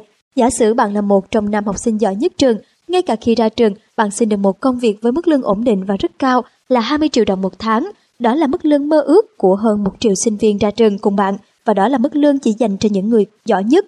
Còn bình quân thu nhập của sinh viên bằng khá ra trường trung bình là ba đến năm triệu đồng. Nhưng tôi cứ mặc định rằng bạn là người giỏi nhất và có mức lương rất cao như vậy. Không những thế, bạn còn là người quản lý tài chính xuất sắc, vì thế mỗi tháng bạn luôn để ra được năm mươi phần trăm thu nhập cho tiết kiệm.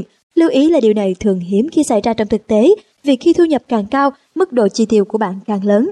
Chưa kể sau này, bạn còn phải nuôi gia đình và rất nhiều nhu cầu phát sinh khác. Thậm chí người giàu cũng chỉ dám khuyên rằng mỗi tháng hãy để ra từ mười đến mười lăm phần trăm thu nhập cho vào tài khoản tiết kiệm mà thôi. Nhưng tôi cứ mặc định rằng bạn tiết kiệm rất giỏi, chi tiêu cẩn thận nên mỗi tháng bạn để ra được năm mươi phần trăm thu nhập, tức là mười triệu đồng. Bạn ra trường và đi làm vào năm hai mươi ba tuổi.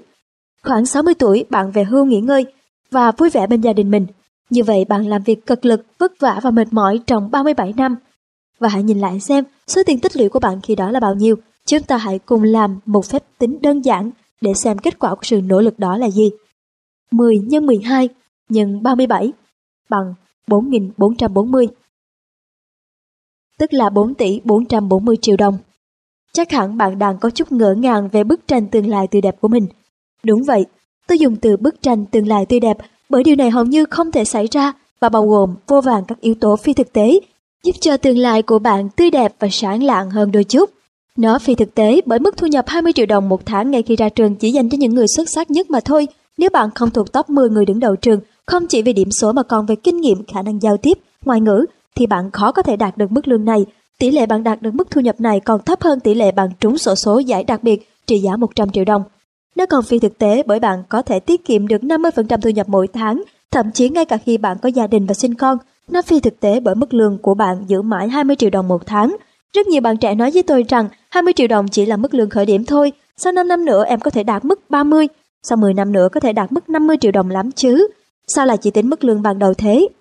Và tôi đều trả lời với họ rằng bài học làm giàu số bảy mà tôi vẫn dạy học viên của mình, đó là khi đi làm thuê, mức lương ổn định trong hai năm đầu là mức lương cao nhất trong cuộc đời của họ. Bởi bạn hãy nhớ lại mà xem, năm ngoái bạn mua một mớ rau bao nhiêu tiền, và năm nay vẫn mớ rau muống như vậy đã tăng giá lên bao nhiêu. Tôi nói rằng Việt Nam lạm phát mỗi năm khoảng hơn mười tám phần trăm, tức là sau một năm mức lương hai mươi triệu đồng của bạn bị giảm đi mười tám phần trăm, tức còn khoảng mười sáu phẩy bốn triệu đồng.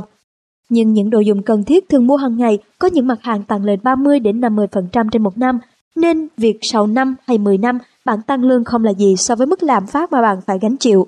Bởi vậy, thông thường thì mức thu nhập ổn định ban đầu là mức lương cao nhất của bạn rồi. Tuy nhiên tôi vẫn cứ giả định một điều phi thực tế là mức lương của bạn không hề bị lạm phát làm giảm xuống, mà luôn giữ ở mức ổn định là hai mươi triệu đồng một tháng. Tôi cũng giả định rằng trong suốt ba mươi bảy năm đó bạn không bị những rủi ro, tai nạn hoặc là bất kỳ một điều gì đó có thể làm ảnh hưởng đến mức thu nhập của bạn. Nếu đã đọc về trò chơi cuộc đời, trò chơi kinh doanh ở phần trên, tôi tin rằng bạn cũng nhận ra được sự may mắn vô cùng của việc giả định này, thì bạn sẽ có được một bức tranh tương lai tươi đẹp trị giá bốn tỷ bốn trăm bốn mươi triệu đồng. Tôi chỉ nói đến chuyện số tiền bốn tỷ này là số tiền sẽ có sau ba mươi bảy năm nữa khi bạn sáu mươi tuổi. Vậy nếu bạn từ quê lên Hà Nội học với mong muốn có một cuộc sống giàu sang, bạn sẽ dùng hơn bốn tỷ đó để mua nhà, để sinh sống, để hưởng thụ, để có một tương lai tuyệt vời như thế nào?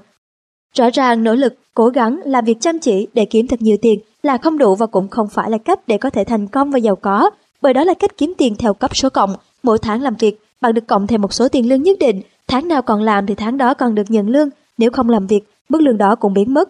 Giống như anh chàng Bruno vậy, ngày ngày anh đều phải xách nước, đến khi chán nản, da yếu và quá mệt mỏi, anh vẫn phải xách nước. Bởi ngày nào anh không làm công việc này thì ngày đó anh sẽ không còn nguồn thu nhập nào để chi trả cho cuộc sống hiện tại. Phần lớn mọi người trong xã hội cũng có cuộc sống tương tự như vậy. Tuy biết rằng sau ba mươi bảy năm nỗ lực chỉ nhận được số tiền vẹn vẹn hơn bốn tỷ đồng, tuy thấy rằng cách làm đó là hố đen của sự giàu có, nhưng vẫn tiếp tục làm, tiếp tục nhảy xuống hố đen đó bởi họ không biết phải làm cách nào khác. Người giàu thì không nghĩ như vậy. Họ luôn tìm cách bắt tiền làm việc cho mình bằng cách xây dựng cho mình những hệ thống kiếm tiền và những nguồn thu nhập thụ động như lập doanh nghiệp, mua cổ phiếu, viết sách, mua bất động sản. Tôi sẽ nói với bạn rõ hơn về khái niệm thu nhập thụ động này. Nhà bạn tôi có một khu vườn nhỏ, trong đó trồng hai loại cây, chuối và tía tô. Ngày ngày bạn tôi tưới nước và chăm sóc cho cả hai cây rất cẩn thận. Cây tía tô phát triển rất nhanh, chỉ trong một thời gian ngắn đã trưởng thành. Bạn tôi có thể hái lá tía tô về dùng.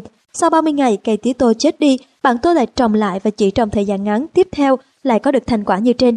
Cây tía tô phát triển đều đặn và bạn tôi cứ theo vòng tuần hoàn trồng cây rồi hưởng lợi. Cây chuối thì khác, mấy tháng đầu cây chuối không có vẻ gì là phát triển. Khi bạn tôi đã thu hoạch được rất nhiều tía tô thì cây chuối vẫn chưa có vẻ gì là lớn lên. Nhưng không nản chí, bạn tôi vẫn kiên trì chăm sóc. Hết tháng này qua tháng khác, cây chuối vẫn không có sự khác biệt gì nhiều so với những ngày đầu. Tuy nhiên ở những tháng cuối cùng, phép màu đã xảy ra, cây chuối không cần chăm sóc mà cứ thế tự phát triển. Nó lớn lên và tạo ra những quả to và ăn rất ngọt. Từ đó trở đi, bạn tôi không cần phải chăm sóc nhiều cây chuối nữa mà cứ thế thu hoạch, và thu hoạch này cao nhiều hơn rất nhiều so với việc thu hoạch tía tô. Có thể thấy, tía tô đại diện cho cách mà anh chàng Bruno kiếm tiền, làm đến đâu hưởng đến đó. Còn cây chuối chính là cách mà anh chàng Pablo thông minh của chúng ta làm giàu, là một dạng của thu nhập thụ động. Thu nhập đều đặn chảy vào túi khi ta không cần phải làm việc hay quan tâm chăm sóc nhiều đến công việc này. Khó khăn khi tạo ra nguồn thu nhập đó là bạn sẽ rất vất vả, bỏ nhiều công sức hơn người khác để chăm sóc cho cây cầu tự do tài chính. Thậm chí thời điểm đầu sẽ không có chút thành quả nào và bị mọi người chê cười. Chưa kể bạn phải hiểu rất rõ về ngành nghề bạn đang kinh doanh, như vậy mới có thể sáng tạo ra cây cầu của riêng mình.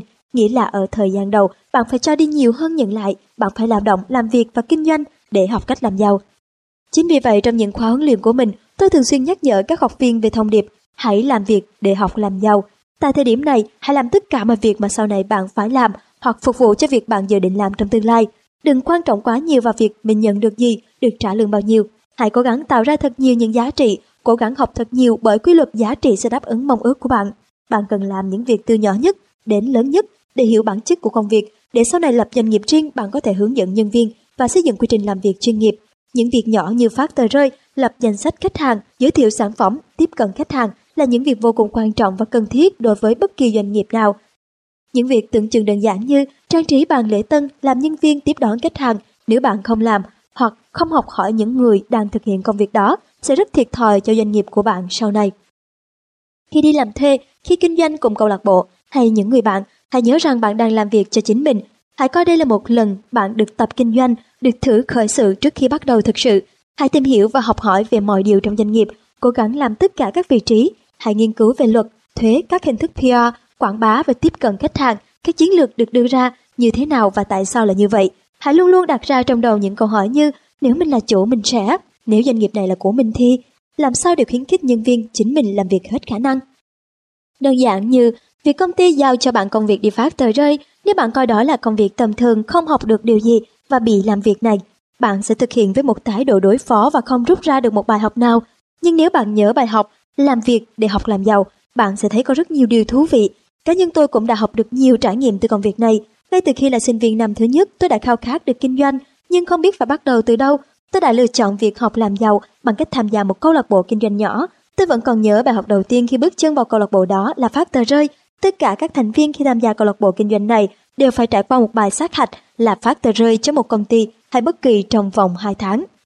Trong hai tháng đó, các thành viên phải chủ động đến các công ty, xin những tờ rơi và đem đi quảng bá sản phẩm cho các công ty này mà không nhận được một đồng lương nào cả. Đó có lẽ là một trong những trải nghiệm giá trị nhất trong thời gian khởi đầu sự nghiệp của tôi. Chị chủ nhiệm của câu lạc bộ đã nói với tôi rằng phát tờ rơi là một công việc vô cùng dễ, bạn chỉ việc đứng đó và đưa tờ rơi cho khách hàng là xong. Nhưng phát tờ rơi để học làm giàu thì khó vô cùng. Bạn sẽ học được rất nhiều tư duy làm giàu và những bài học bán hàng cơ bản từ đây. Bạn không chỉ phát tờ rơi mà cần tìm mọi cách để làm tốt nhất việc phát tờ rơi và hỗ trợ doanh nghiệp mình đang làm. Trong hai tháng tới, các bạn chỉ làm một việc duy nhất là học làm giàu bằng cách phát tờ rơi. Hàng tuần chúng ta sẽ sinh hoạt và trao đổi, cùng nhau rút ra kinh nghiệm xem bạn học được những gì từ đó. Phải nói rằng những bài học tôi nhận được nhiều hơn những gì tôi có thể tưởng tượng. Tôi học được cách yêu thích và tìm thấy niềm vui trong công việc. Tôi còn học được cách kích thích cảm xúc cá nhân, tạo cảm giác rất muốn làm việc này vì biết nó tốt cho mình. Trong quá trình làm việc, tôi không chỉ đưa những tờ giấy nhỏ cho người đi đường, mà còn cố gắng bắt chuyện, tiếp xúc và tư vấn về sản phẩm, từ đó khả năng giao tiếp, khả năng gây thiện cảm với người khác, cách ứng xử và giải đáp thắc mắc cho khách hàng tăng lên từng ngày. Sau hơn một tháng liên tục thực hiện công việc này, rất nhiều người đã lên lịch hẹn đến công ty xem sản phẩm. Tôi cũng đã bán được một số mặt hàng và anh trưởng phòng còn muốn tôi ở lại làm lâu dài cho công ty. Bạn thử tưởng tượng mà xem, việc bắt chuyện một người là đã khó. Vậy mà khi họ đang đi đường, bạn có thể trò chuyện với họ về một chủ đề, tạm thời là chủ đề về sản phẩm công ty bạn, trong vòng mười phút và bán được sản phẩm, hoặc ít nhất họ cũng đưa thông tin cho bạn và hứa sẽ đến công ty xem sản phẩm. Vậy bạn có phải là một người bán hàng rất xuất sắc không? Rất nhiều người đã hỏi tôi, để trở thành một diễn giả thành công thì phải học như thế nào? Câu trả lời của tôi thường là, hãy bắt đầu bằng cách trở thành một người bán hàng giỏi. Diễn giả trước hết là những người bán hàng chuyên nghiệp, khác với thầy giáo. Họ không chỉ dừng lại ở việc đưa thông tin và tri thức cho học sinh, những diễn giả chuyên nghiệp truyền đạt thông tin, tri thức một cách thú vị, giúp học viên tiếp cận một cách dễ dàng. Họ hiểu tâm lý, có khả năng gây ảnh hưởng và khiến cho các học viên của mình nỗ lực hành động, khao khát thay đổi, mong muốn học được nhiều và thực hành mọi điều mà họ hướng dẫn. Vì vậy, để hiểu tâm lý người khác, để ứng xử nhanh, hiểu biết trong cuộc sống có khả năng gây ảnh hưởng với người khác, để thành công trong cuộc sống và giàu có, bạn cần phải học cách bán hàng trước. Chuyên nghiệp ngay từ đầu. Nghĩ mình là ai, bạn sẽ trở thành người như vậy. Bạn nghĩ mình có thể hay không, bạn đều đúng. Henry Ford. Khi đến một môi trường mới xa lạ hoàn toàn, nếu bạn nghĩ mình là một người thiếu tự tin, bạn sẽ hành động như một người thiếu tự tin, sẽ nói nhỏ, sẽ ngại ngùng khi gặp người lạ, không dám đứng lên để thể hiện bản thân mình. Nhưng nếu bạn nghĩ mình là một người năng động, bạn sẽ chủ động để bắt chuyện và gặp gỡ mọi người, sẽ tìm mọi cách để thể hiện bản thân mình và được công nhận. Nếu bạn nghĩ rằng mình không có tiền, bạn sẽ hành xử như những người nghèo khổ, chỉ biết nhìn trước mắt, không dám đón nhận cơ hội, chấp nhận một cuộc sống trung bình, an toàn. Và nếu bạn nghĩ mình là người giàu có, là một doanh nhân thành đạt, bạn sẽ sống và hành động như một doanh nhân để rồi trở thành những người giàu có trong tương lai. Một trong những tư duy làm giàu quan trọng mà tôi thường dạy cho học viên của mình là hãy luôn nghĩ mình là doanh nhân tương lai, hãy sống và hành động như một doanh nhân, bạn sẽ trở thành doanh nhân. Trong mọi công việc được giao, bạn hãy thể hiện sự chuyên nghiệp ngay từ đầu, hãy làm việc như một doanh nhân, một giám đốc và không nên dừng lại ở mức hoàn thành công việc như một người công nhân làm thuê. Khi kết thúc công việc, hãy xây dựng thành những quy trình cụ thể, chi tiết để sau này hướng dẫn cho nhân viên của mình.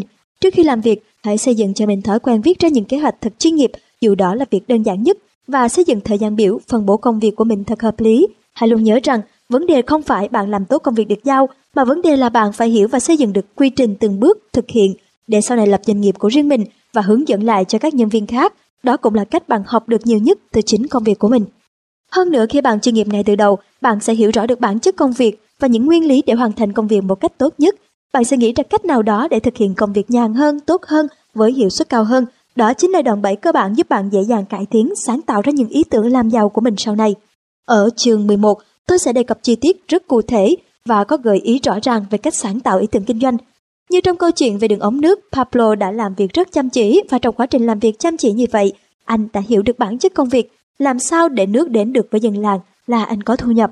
Anh hiểu được nguyên lý cũng như là sự khó khăn và những điều bất cập trong quá trình làm việc, như đường đi rất xa, đường núi khó khăn, sức người có hạn. Từ đó anh mới có đủ kiến thức để sáng tạo ra cách thực hiện công việc hiệu quả hơn, đó là xây một chiếc cầu bắt từ đầu nguồn để dẫn nước về cho làng. Quý vị thính giả thân mến, chúng ta vừa theo dõi xong chương bảy, suy nghĩ và hành động như người giàu, trong quyển sách Bí mật của những đại gia sinh viên, tác giả Đào Đức Dũng. Chương tám, tìm môi trường học tập và trải nghiệm. Sau khi đã học được cách nghĩ và những hành động cơ bản nhất để làm giàu, sau khi đã thấm nhuần tư tưởng làm việc để học làm giàu và khi làm cần chuyên nghiệp ngay từ bước đầu, bước tiếp theo của chúng ta cần làm là tìm một môi trường phù hợp giúp ta học được nhiều nhất và hiệu quả nhất. Điều này đặc biệt quan trọng bởi đây là nơi để bạn rèn luyện tư duy làm giàu cho chính mình. Phần lớn các cuốn sách dạy tư duy triệu phú, các khóa tập huấn về tư duy làm giàu đều gặp thất bại bởi sau khóa học, các học viên, những người tràn đầy quyết tâm mong muốn giàu có, mong muốn thay đổi, lại quay về môi trường cũ.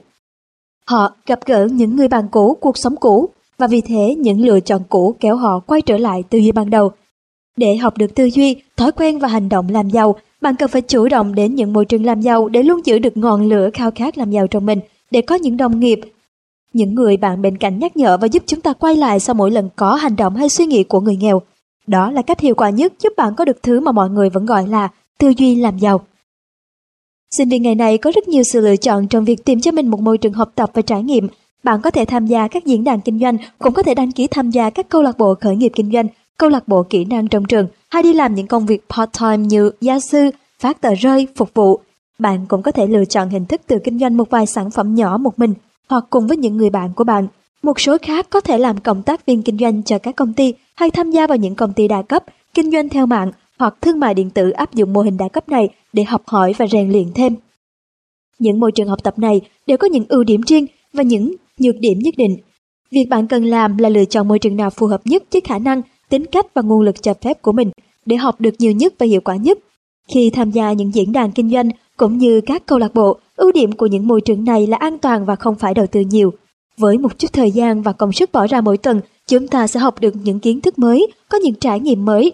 Chúng ta rèn luyện được những kỹ năng cơ bản và nâng cấp được những kiến thức làm giàu nền tảng. Tuy nhiên, nhược điểm của môi trường này là chỉ dành cho những người chưa biết nhiều về kinh doanh, đang cần rèn luyện kỹ năng cơ bản. Sự tiến bộ về khả năng cũng như kinh nghiệm làm giàu trong môi trường này thường rất chậm. Sau sáu tháng hay một năm tham gia, sự tiến bộ của bạn thường không nhiều, ngay cả những kỹ năng cơ bản trong kinh doanh, cũng như là dòng giao tiếp, thuyết trình, làm việc nhóm và bán hàng, cũng chưa chắc đạt được sự tiến bộ rõ rệt. Nói chung đây là hình thức học kinh doanh ở mức độ cơ bản, dễ dàng, đơn giản, không phải đầu tư nhiều, nhưng kết quả nhận được hầu như không có gì nổi bật. Lựa chọn làm những công việc part-time cũng tương tự như vậy. Những công việc như gia sư, nhân viên bán hàng, phục vụ bàn, nhân viên trực tổng đài sẽ vượt trội hơn việc tham gia các câu lạc bộ ở chỗ. Của mỗi tháng, bạn sẽ có một lượng tài chính nhất định, bạn sẽ có những trải nghiệm thực tế và những kinh nghiệm nhất định trong lĩnh vực mình tham gia. Song nhược điểm của nó là bạn phải đầu tư nhiều thời gian, công sức, phải đi làm lại một việc mà sau khi bạn đã học được hết những điều hay trong đó, bị bó buộc một lượng thời gian nhất định trong ngày làm mất đi nhiều cơ hội để bạn học hỏi những điều khác. Chẳng hạn, nếu bạn làm bồi bàn, bạn sẽ học được kinh nghiệm nói chuyện nhỏ nhẹ với khách, những kinh nghiệm về quản lý tiền hàng, lượng vốn nhập hàng, cách thức pha đồ uống và rất nhiều những bí quyết khác trong lĩnh vực cà phê, bạn khó lòng mà biết được. Bởi vậy, tôi cho rằng, việc đi làm thêm, đặc biệt là những việc không liên quan đến kinh doanh nhiều như là gia sư, trực tổng đài, bạn chỉ nên làm một đến hai tháng để hiểu và học hỏi kinh nghiệm, sau đó tìm việc khác hoặc tham gia những câu lạc bộ kinh doanh sẽ tốt hơn rất nhiều. Hình thức học làm giàu bằng việc tự kinh doanh một mình hoặc cùng ekip khởi nghiệp có nhiều ưu điểm khả thi hơn, nhưng rủi ro cũng cao hơn nhiều. Ưu điểm của hình thức này là bạn sẽ chủ động, tích cực học hỏi hơn bởi nó ảnh hưởng trực tiếp đến túi tiền của bạn. Bạn sẽ có nhiều trải nghiệm thực tế hơn trong việc sản xuất, tiêu thụ, tài chính và nhân sự ở quy mô nhỏ, bốn mảng cơ bản nhất của một doanh nghiệp. Bạn sẽ phải trải nghiệm và tiến bộ lên rất nhanh trong quá trình làm việc và bán hàng. Khả năng tư duy, sự khéo léo trong giao tiếp, kinh nghiệm làm việc của bạn cũng tăng lên nhanh chóng tùy theo mức độ của từng dự án. Hình thức học làm giàu này có phần cao cấp hơn một chút so với việc bạn tham gia câu lạc bộ hay các diễn đàn kinh doanh. Chúng ta tạm gọi nói là hình thức học kinh doanh ở mức độ hai. Song mô hình này cũng có những nhược điểm của nó. Có ba nhược điểm lớn có thể kể đến. Đầu tiên, tuy bạn gặt hái được nhiều kinh nghiệm và bài học hơn, song bạn cũng phải đầu tư thời gian, công sức, tâm huyết và tiền bạc nhiều hơn so với hình thức ở mức độ cơ bản. Trong mô hình này, bạn chính là người làm chủ và cũng là người làm thuê cho chính mình. Bạn phải lên kế hoạch, tính toán và thực hiện hầu hết mọi việc. Rất nhiều bạn trẻ sau khi tham gia những dự án kinh doanh nhỏ đã bỏ bê những việc khác, học hành sa sút, ít có thời gian quan tâm đến gia đình và bạn bè. Đó là cái giá không hề nhỏ nếu bạn không biết kiểm soát và phân bố lượng thời gian hợp lý khi tham gia trò chơi kinh doanh này. Bởi khi trải nghiệm, bạn sẽ thấy trò chơi kinh doanh là một trong những trò chơi lôi cuốn và hấp dẫn nhất. Nó hay hơn nghìn lần so với những game nhập vai vô bổ trên mạng, những lần đi hát karaoke, đi sàn hay đi tụ tập ăn uống cùng bạn bè. Bởi vậy, không ít bạn trẻ đã bị ảnh hưởng, đặc biệt là những người chưa có kinh nghiệm mới bước chân vào trò chơi này. Nhược điểm thứ hai là trong quá trình tự kinh doanh, bạn thường không có người hướng dẫn và chỉ bảo cho mình. Mọi việc bạn làm đều dựa vào kinh nghiệm ít ỏi của bản thân. Bởi vậy, việc đi sai, đi nhầm, đi đường vòng là thường xuyên xảy ra. Điều này tuy cho bạn những bài học kinh nghiệm quý báu, nhưng nó cũng tiêu tốn rất nhiều thời gian, công sức và tiền bạc của bạn. Chưa kể khả năng học hỏi và tích lũy kinh nghiệm của bạn bị giảm sút đáng kể bởi công thức của người thành công là tiền bằng học cộng làm cộng rút kinh nghiệm. Công thức này làm bạn nhớ lại quy luật bốn mùa ở phần trên. Nếu chỉ biết nỗ lực cố gắng làm thật nhiều mà không có ai dạy chúng ta những kiến thức mới, những bí quyết mới, sau khi làm xong cũng không có ai rút kinh nghiệm, chia sẻ bí quyết để thực hiện việc này tốt hơn, chỉ xem mình đã làm sai ở đâu, chỗ nào mới là gốc rễ của vấn đề, thì tốc độ học và sự tiến bộ sẽ chậm hơn rất nhiều. Một việc nhỏ tưởng chừng vô cùng đơn giản như phát tờ rơi, gửi lời chào khi gặp khách hàng, khuyến khích khách hàng mua sản phẩm, tất cả những điều đó đều cần học hỏi và rút kinh nghiệm sau mỗi lần thực hiện. Nhược điểm thứ ba cũng là nhược điểm lớn nhất. Đó là sự rủi ro cao hơn rất nhiều so với mức độ cơ bản. Trước khi kinh doanh, bạn đã phải đầu tư rất nhiều thứ, đặc biệt là vốn. Với kinh nghiệm non trẻ của mình, công việc làm ăn thua lỗ là điều hoàn toàn có thể xảy ra. Có lẽ vì lý do này mà phần lớn mọi người đều bất chấp cuộc sống trung bình làm công ăn lương. Dự án của bạn càng lớn, sự đầu tư bạn dành cho nó càng nhiều, thì rủi ro có thể phải gánh vác cũng càng cao. Tuy nói rằng kinh doanh là để học làm giàu và tích lũy kinh nghiệm, nhưng rủi ro luôn luôn là từ không hề dễ dàng chấp nhận với phần lớn mọi người. Không ít bạn trẻ ban đầu rất tin tưởng vào năng lực bản thân, rất khao khát làm giàu và không ngừng học hỏi. Song sau khi vấp ngã thất bại từ những thương vụ kinh doanh của mình, đã chán nản mất hết niềm tin và ra quyết định quay về con đường cũ, học thật giỏi để kiếm một công việc tốt. Vì vậy, tôi có lời khuyên nhỏ dành cho bạn. Nếu có ý định học làm giàu theo hướng từ kinh doanh, bạn nên kết hợp cùng với một vài người bạn của mình, thậm chí kể cả khi bạn nghĩ mình hoàn toàn có thể tự làm được nếu cố hết sức. Bởi khi làm việc cùng nhóm, bạn sẽ bù lấp được những thiếu sót của mình, đồng thời nâng cao và đẩy mạnh được ưu điểm để biến dự án thêm phần khả thi. Khi có thêm nguồn lực như vậy, bạn cũng dễ dàng mở rộng quy mô dự án hơn rất nhiều so với việc bạn tự triển khai dự án kinh doanh này một mình. Và điều quan trọng là rủi ro được chia nhỏ trong khi tính khả thi lại được nhân lên nhiều lần. Đừng quá tham lam với lợi nhuận dự kiến trước mắt mà không tìm thêm những người bạn giúp sức. Hơn nữa, bạn đang kinh doanh để học làm giàu, vì vậy cần phải tập thực hành thói quen làm việc theo nhóm, cần rèn luyện khả năng phân quyền, giao việc, khả năng kích thích và truyền động lực cho nhân viên. Những điều đó bạn sẽ khó học hỏi khi làm một mình. Chưa kể trong quá trình làm việc nhóm như vậy, khi cùng nhau bắt tay vào kinh doanh, bạn sẽ hiểu rõ hơn về ưu điểm, tính cách và khả năng của bạn mình, từ đó tạo cơ hội xây dựng cho mình một ekip làm việc sau này. Bạn cũng nên bắt đầu từ những dự án nhỏ trước để tích lũy thêm nguồn lực, đòn bẩy và vốn. Mỗi một dự án nhỏ, dù lớn hay dù nhỏ, đều có rất nhiều điều có thể học hỏi và cần thiết trong sự nghiệp kinh doanh sau này. Đừng bao giờ coi thường tầm quan trọng và cơ hội học tập của những dự án nhỏ. Chưa kể, những dự án nhỏ đó, nếu như chúng ta làm tốt thì việc mở rộng quy mô và tạo nguồn thu nhập thụ động cho mình trở nên dễ dàng hơn nhiều. McDonald's là một ví dụ điển hình mà bạn có thể tham khảo. Ông đã trở thành triệu phú từ việc bán bánh mì. Hình thức học làm giàu bằng việc tham gia những công ty kinh doanh theo mạng, những mô hình kinh doanh đa cấp cũng là cách được nhiều sinh viên lựa chọn. Đây là mô hình học làm giàu ở mức độ ba, bởi môi trường này đem lại cho bạn cách học làm giàu tương đối bài bản và chuyên nghiệp. Hình thức này dạy làm giàu bằng công thức tôi vừa đưa cho bạn ở trên, đó là tiền bằng việc học kết hợp với làm và rút kinh nghiệm.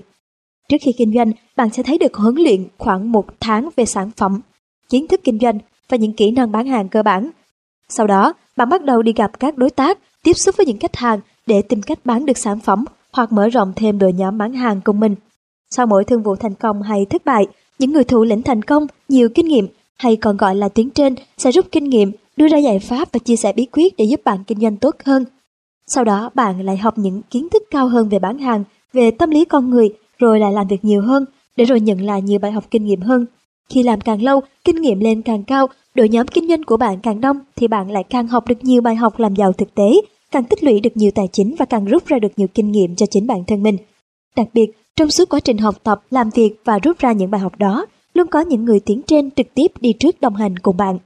Họ kịp thời động viên khi bạn chán nản, họ chúc mừng khi bạn thành công, họ chia sẻ và luôn có mặt khi bạn cần họ nhất. Về cơ bản, những mô hình kinh doanh này giúp bạn học làm giàu khá tốt. Đó là lý do tại sao những doanh nhân thành đạt, những người nổi tiếng như Tổng thống Bill Clinton, Bill Gates, Steve Jobs, Robert Kiyosaki đã dành những lời tốt đẹp khi nói về mô hình kinh doanh này. Tuy nhiên, những nhược điểm và phiền phức về mô hình kinh doanh này cũng không phải nhỏ. Bạn chỉ cần lên Google gõ dòng chữ kinh doanh đa cấp, bạn sẽ thấy hàng loạt vấn đề lớn nhỏ trong công việc này, sẽ thấy một số giám đốc của kinh doanh đa cấp, thương mại điện tử đã phải vào tù vì làm mô hình này bất hợp pháp. Dĩ nhiên có rất nhiều công ty kinh doanh nghiêm túc và chuyên nghiệp, đặc biệt là những công ty nước ngoài như Amway, Oriflame đã được đông đảo sinh viên quan tâm và tham gia. Song bạn cũng nên cân nhắc thật kỹ giữa được và mất khi học tập và tham gia mô hình kinh doanh theo mạng này. Cá nhân tôi là người đứng trùng lập về mô hình này, nó có rất nhiều điều hay và thú vị, song cũng có vô vàn phiền phức cho những bạn trẻ hoạt động trong lĩnh vực này. Tôi cũng thường khuyên những học viên của mình nếu muốn học tập về làm giàu, lưu ý là học tập chứ không hẳn là kiếm tiền, thì cũng nên tìm hiểu về mô hình này. Nếu ai hỏi hoặc tìm lời khuyên về mô hình này, tôi đều nói rằng đó là mô hình khá tốt cho sinh viên học làm giàu, nhưng khá dễ bị cám dỗ theo đồng tiền và không phải ai cũng phù hợp. Em hãy tìm hiểu và nghiên cứu thật kỹ. Còn nếu bạn đã lựa chọn mô hình này rồi và đang muốn tìm một công ty tốt nhất, thì có một số điều sau đây bạn cần tìm hiểu kỹ. Về công ty, nguồn gốc từ đâu, đã hoạt động được bao nhiêu năm, thành tích thế nào. Lưu ý bạn nên lựa chọn những tập đoàn lớn từ nước ngoài, họ thường phát triển lâu năm, nhiều kinh nghiệm và có lượng tài chính khổng lồ để đầu tư cho cơ sở vật chất và quy trình đào tạo. Về sản phẩm, gồm những sản phẩm gì, giá thành ra sao, nó có phù hợp với nguồn lực bạn đang có. Có thể cho khách hàng trải nghiệm ngay lập tức tác dụng sản phẩm hay không? Đặc biệt hãy quan tâm nhất đến việc dùng thử ngay lập tức cho khách hàng. Đây là yếu tố quan trọng để bạn dễ dàng bán sản phẩm sau này. Chế độ trả lương. Hiện nay có rất nhiều mô hình như mặt trời, nhị phân, cân cặp. Hãy tìm hiểu và hỏi người giới thiệu thật rõ sự khác nhau giữa các mô hình này, ưu và nhược điểm của nó là gì. Từ đó lựa chọn mô hình phù hợp nhất dành cho bạn. Một lưu ý nhỏ là nguyên tắc che phủ. Bất kỳ công ty nào cũng đều có nguyên tắc này. Rõ ràng không thể ai cũng được hưởng phần trăm ở tầng vô cùng. Vì như vậy, tổng số phần trăm đó là vô hạn, vượt quá một trăm phần trăm giá trị sản phẩm. Nên mỗi công ty có những cách riêng để khiến bạn không được hưởng phần trăm của những tầng sau. Hãy để ý đến phần này. Quy trình đào tạo, bạn đang tìm môi trường để học làm giàu. Vì vậy hãy hỏi người giới thiệu bạn xem lịch đào tạo cụ thể trong ba tháng như thế nào, từng buổi dạy những gì, lịch ra sao. Bạn hãy xem tận mắt tờ lịch đào tạo đó và để ý đến tiêu đề của mỗi buổi. Bởi nhiều công ty chỉ đào tạo về sản phẩm cho bạn, rồi đào tạo bạn một hai buổi bán hàng. Sau đó các tuyến trên tự đào tạo theo hình thức chia sẻ không chuyên nghiệp. Bạn sẽ ít có cơ hội được học bài bản về các bí quyết làm giàu và kỹ năng cần thiết trong cuộc sống. Lựa chọn mạng lưới phù hợp, đây là yếu tố quan trọng nhất bởi sự thành công của bạn phụ thuộc phần lớn về tiêu chí này. Kinh doanh theo mạng là mô hình mô phỏng hành vi.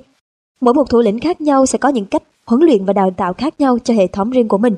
Nếu bạn vào hệ thống những người đã ngủ, từ ngữ chuyên ngành của kinh doanh mạng để chỉ những người đã tham gia và bỏ cuộc không còn hoạt động nữa, bạn sẽ không có ai hỗ trợ, gần như một mình phải tự học tự làm. Do đó, bạn rất khó có thể thành công và học được điều gì đó từ hệ thống này.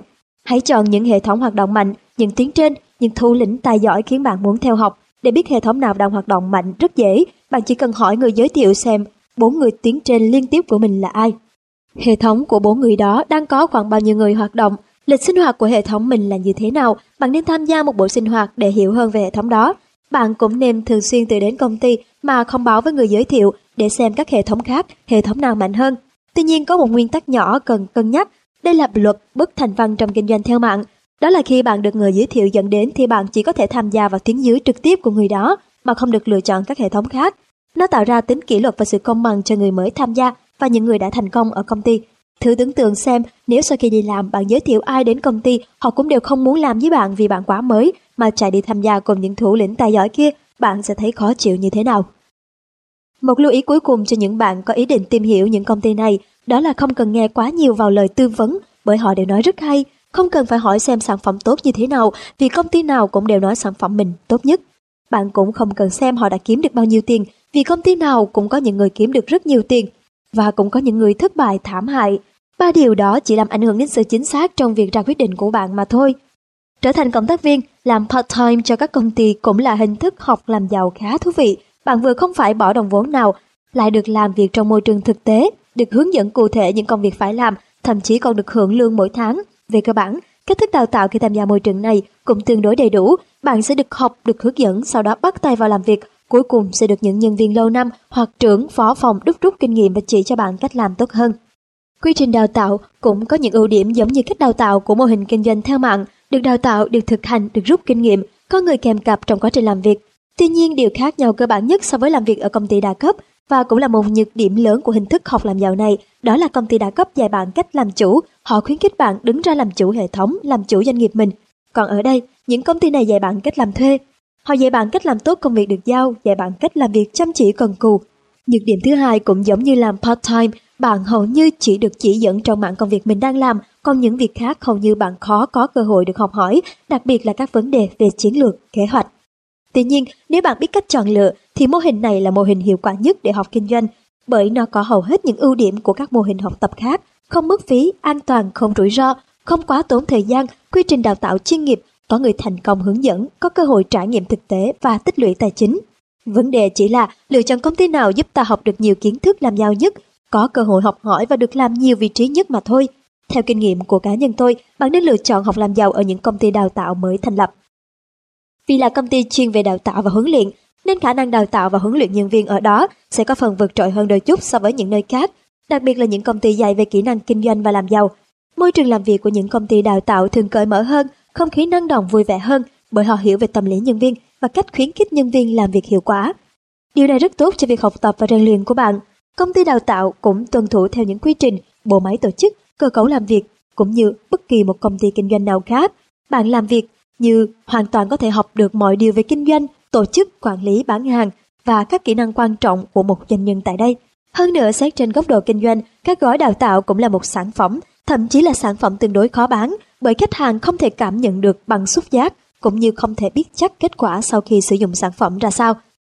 Bạn cũng nên lưu ý lựa chọn những công ty nhỏ và mới, bởi khi mới thành lập, mọi thứ đều chưa đi vào quy trình và có vô vàn những khó khăn. Bạn sẽ học được nhiều nhất những kinh nghiệm khởi nghiệp từ đây để phục vụ cho doanh nghiệp sau này của mình. Từ việc trang trí, phân chia phòng ban, các buổi họp, nắm bắt tâm lý nhân viên khi mới làm, giới thiệu sản phẩm hoàn toàn mới đến với khách hàng, giải quyết các vấn đề trước mắt cũng như lâu dài. Những điều này chắc chắn bạn sẽ dùng đến khi thành lập doanh nghiệp riêng. Hãy học hỏi tất cả những điều này từ đây. Hơn nữa, vì là công ty mới nên công việc cơ cấu nhân sự vẫn còn chưa rõ ràng. Họ cũng không có nhiều tài chính để thuê nhiều nhân viên tạo ra một bộ máy cồng kềnh. Bởi vậy, một nhân viên thường có xu hướng làm việc nhiều việc cùng một lúc. Đó là cơ hội tốt để bạn học hỏi và rèn luyện bản thân. Sau một thời gian cố gắng áp dụng quy tắc hai mi-li-mét, việc bạn được cân nhắc lên vị trí cao hơn trở nên dễ dàng hơn rất nhiều so với những công ty đã phát triển. Một điều cuối cùng mà tôi thích nhất khi làm việc tại những công ty mới thành lập, đó là thường xuyên được trò chuyện với những người đứng đầu, những người giỏi nhất công ty, những người thường xuyên huấn luyện và đào tạo nhân viên của mình rất cẩn thận để họ làm việc vượt khả năng. Những cuộc họp điều hành, những chương trình họp chiến lược, nếu bạn làm một thời gian và được cân nhắc lên những vị trí tương đối, bạn hoàn toàn có thể tham gia học hỏi và đóng góp ý kiến trong những cuộc họp quan trọng đó. Đây chính là lúc bạn học được rất nhiều những kiến thức nhất, cũng như kinh nghiệm xây dựng chiến lược của người thành đạt. Một lưu ý nữa là nếu bạn không biết làm gì, hãy bắt đầu từ việc làm cộng tác viên kinh doanh. Bởi bán hàng là cách nhanh nhất để rèn luyện bản thân, thăng tiến và trở nên quan trọng trong bất kỳ một doanh nghiệp nào. Công ty nào cũng coi trọng những nhân viên bán hàng xuất sắc. Họ có thể thiếu mười nhân viên văn phòng, bỏ mười nhân viên đào tạo, chứ không bao giờ muốn bỏ đi một người bán hàng và quản lý đội bán hàng xuất sắc.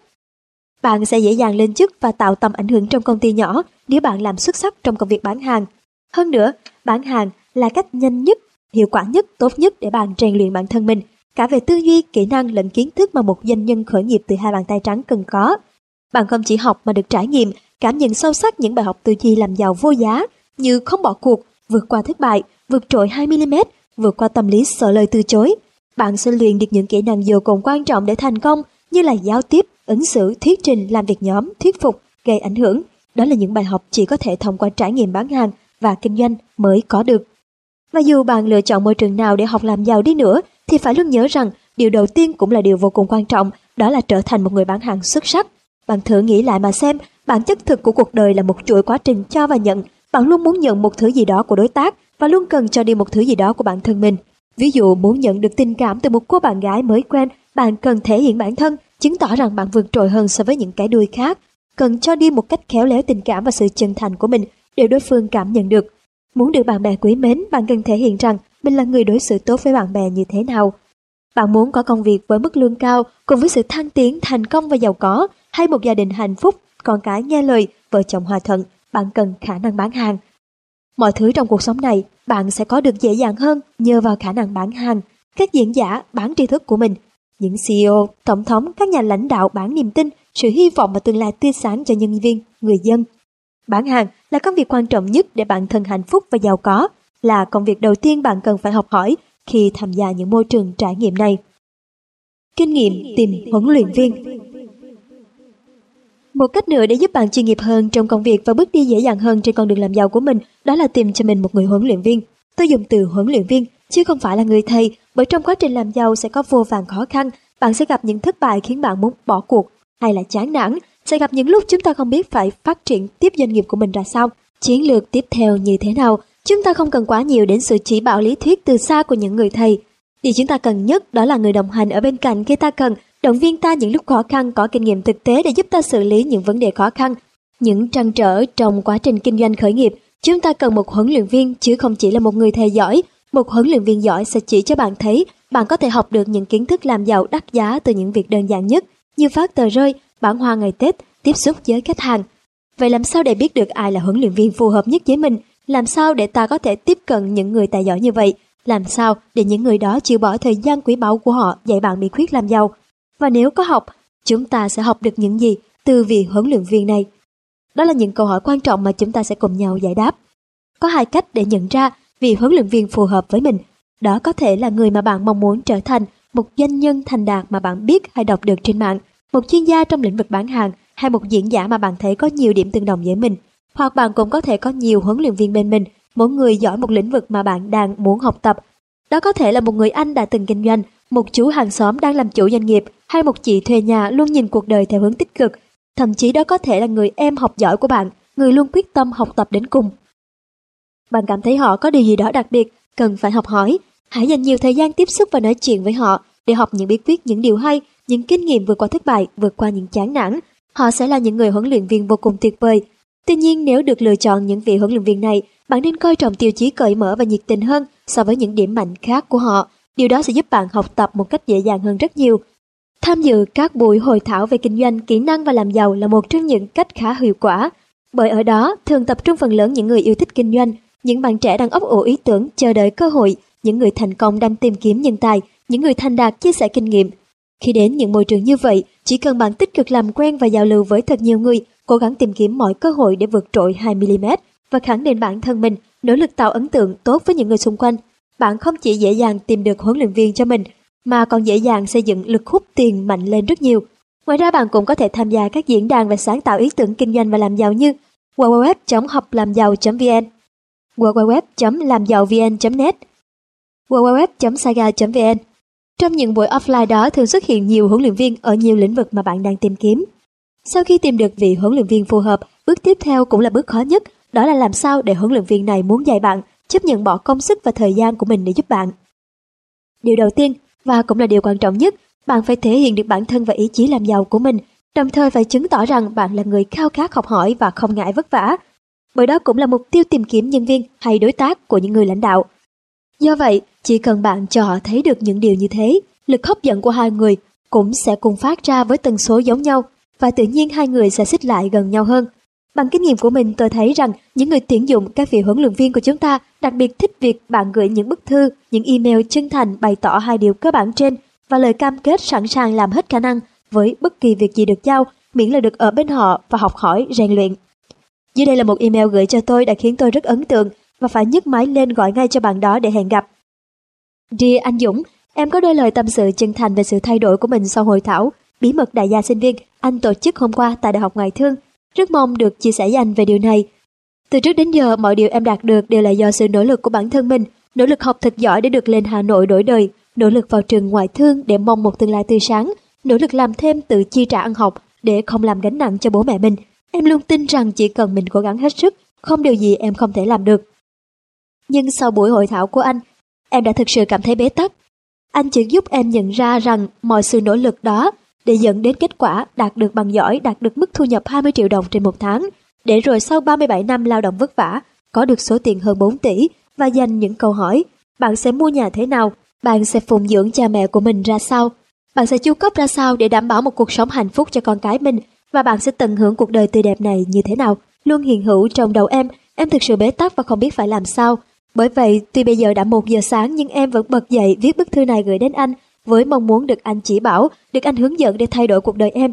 Em là người nhiệt tình và khao khát một cuộc sống giàu có. Em ham học hỏi và không ngại khó khăn. Em sẵn sàng làm bất kỳ một việc gì anh giao và hứa sẽ cố gắng hết khả năng của mình để hoàn thành nó. Em sẽ không làm anh thất vọng. Em sẽ là người làm việc tốt nhất bên anh nếu được anh chỉ bảo. Em xin đính kèm xê vê về bản thân mình. Rất mong anh cho em cơ hội được học tập và làm việc cùng anh. Mong sớm nhận được email hồi âm của anh. Em chào anh.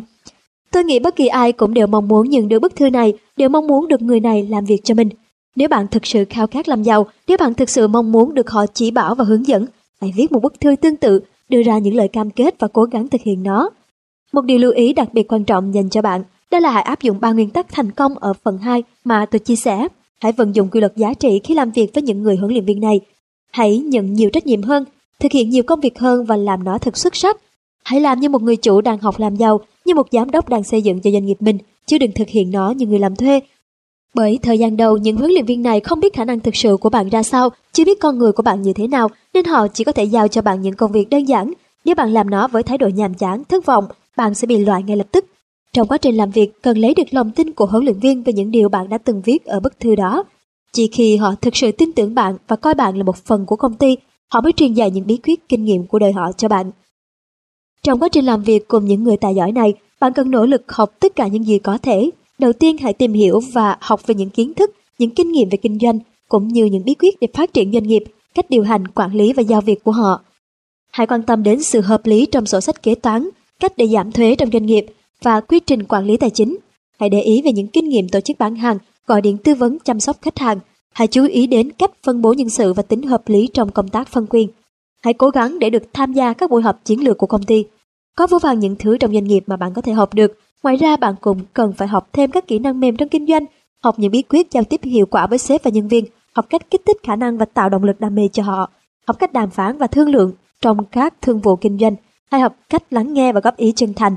Thậm chí bạn có thể học theo phong cách sống và làm việc của những người thành công, những thói quen tốt trong sinh hoạt hàng ngày, tính kỷ luật của bản thân, bí quyết để họ tái tạo động lực bản thân, vượt qua sự chán nản, cách giải quyết vấn đề. Quý vị và các bạn thân mến, chúng ta vừa theo dõi xong chương tám, tìm môi trường học tập và trải nghiệm trong quyển sách Bí mật của những đại gia sinh viên. Các bạn thân mến, chúng ta đã theo dõi xong tám chương đầu tiên trong quyển sách này. Sau đây chúng ta hãy cùng đến với chương chín, khởi sự đầu đời. Trên thế giới hơn bảy tỷ dân này, có một nhóm nhỏ chỉ khoảng một phần trăm dân số sở hữu những điều tuyệt vời nhất của cuộc sống. Họ sống trong những biệt thự sang trọng nhất, đi những chiếc xe xanh điệu nhất, làm chủ những tập đoàn lớn nhất. Họ mua được những thứ đắt nhất, dùng những đồ xịn nhất để tận hưởng cuộc đời tươi đẹp của mình. Họ được hàng triệu, thậm chí hàng tỷ người tôn sùng, kính nể và mơ ước có được một phần nhỏ cuộc đời như thế. Họ là những người giàu có nhất trên thế giới. Để trở nên giàu có như vậy, một số người dựa vào may mắn họ sinh ra được thừa hưởng tài sản kết xù từ cha mẹ của mình, lấy được chồng giàu, trúng xổ số. Nhưng con số này rất ít và sự giàu có đó chưa chắc đã bền vững và lâu dài. Phần đông còn lại là những người nỗ lực hết mình, cố gắng hơn tất cả để đạt được sự giàu có, và tất cả những người đó đều có điểm chung, họ tận dụng được tối đa ưu điểm của mình và biết cách để trở thành người đứng đầu. Bạn nên là người giỏi nhất, nếu không phải là người giỏi nhất, hãy là người dẫn đầu. Nếu không phải là người dẫn đầu, hãy tự vạch cho mình một lối đi riêng. Bill Gates. Đại bàng bay nhanh nhất trên trời nhưng không biết bơi dưới nước. Cá bơi dưới nước rất giỏi nhưng không thể lên cạn. Người chạy rất nhanh nhưng lại không bay được trên trời.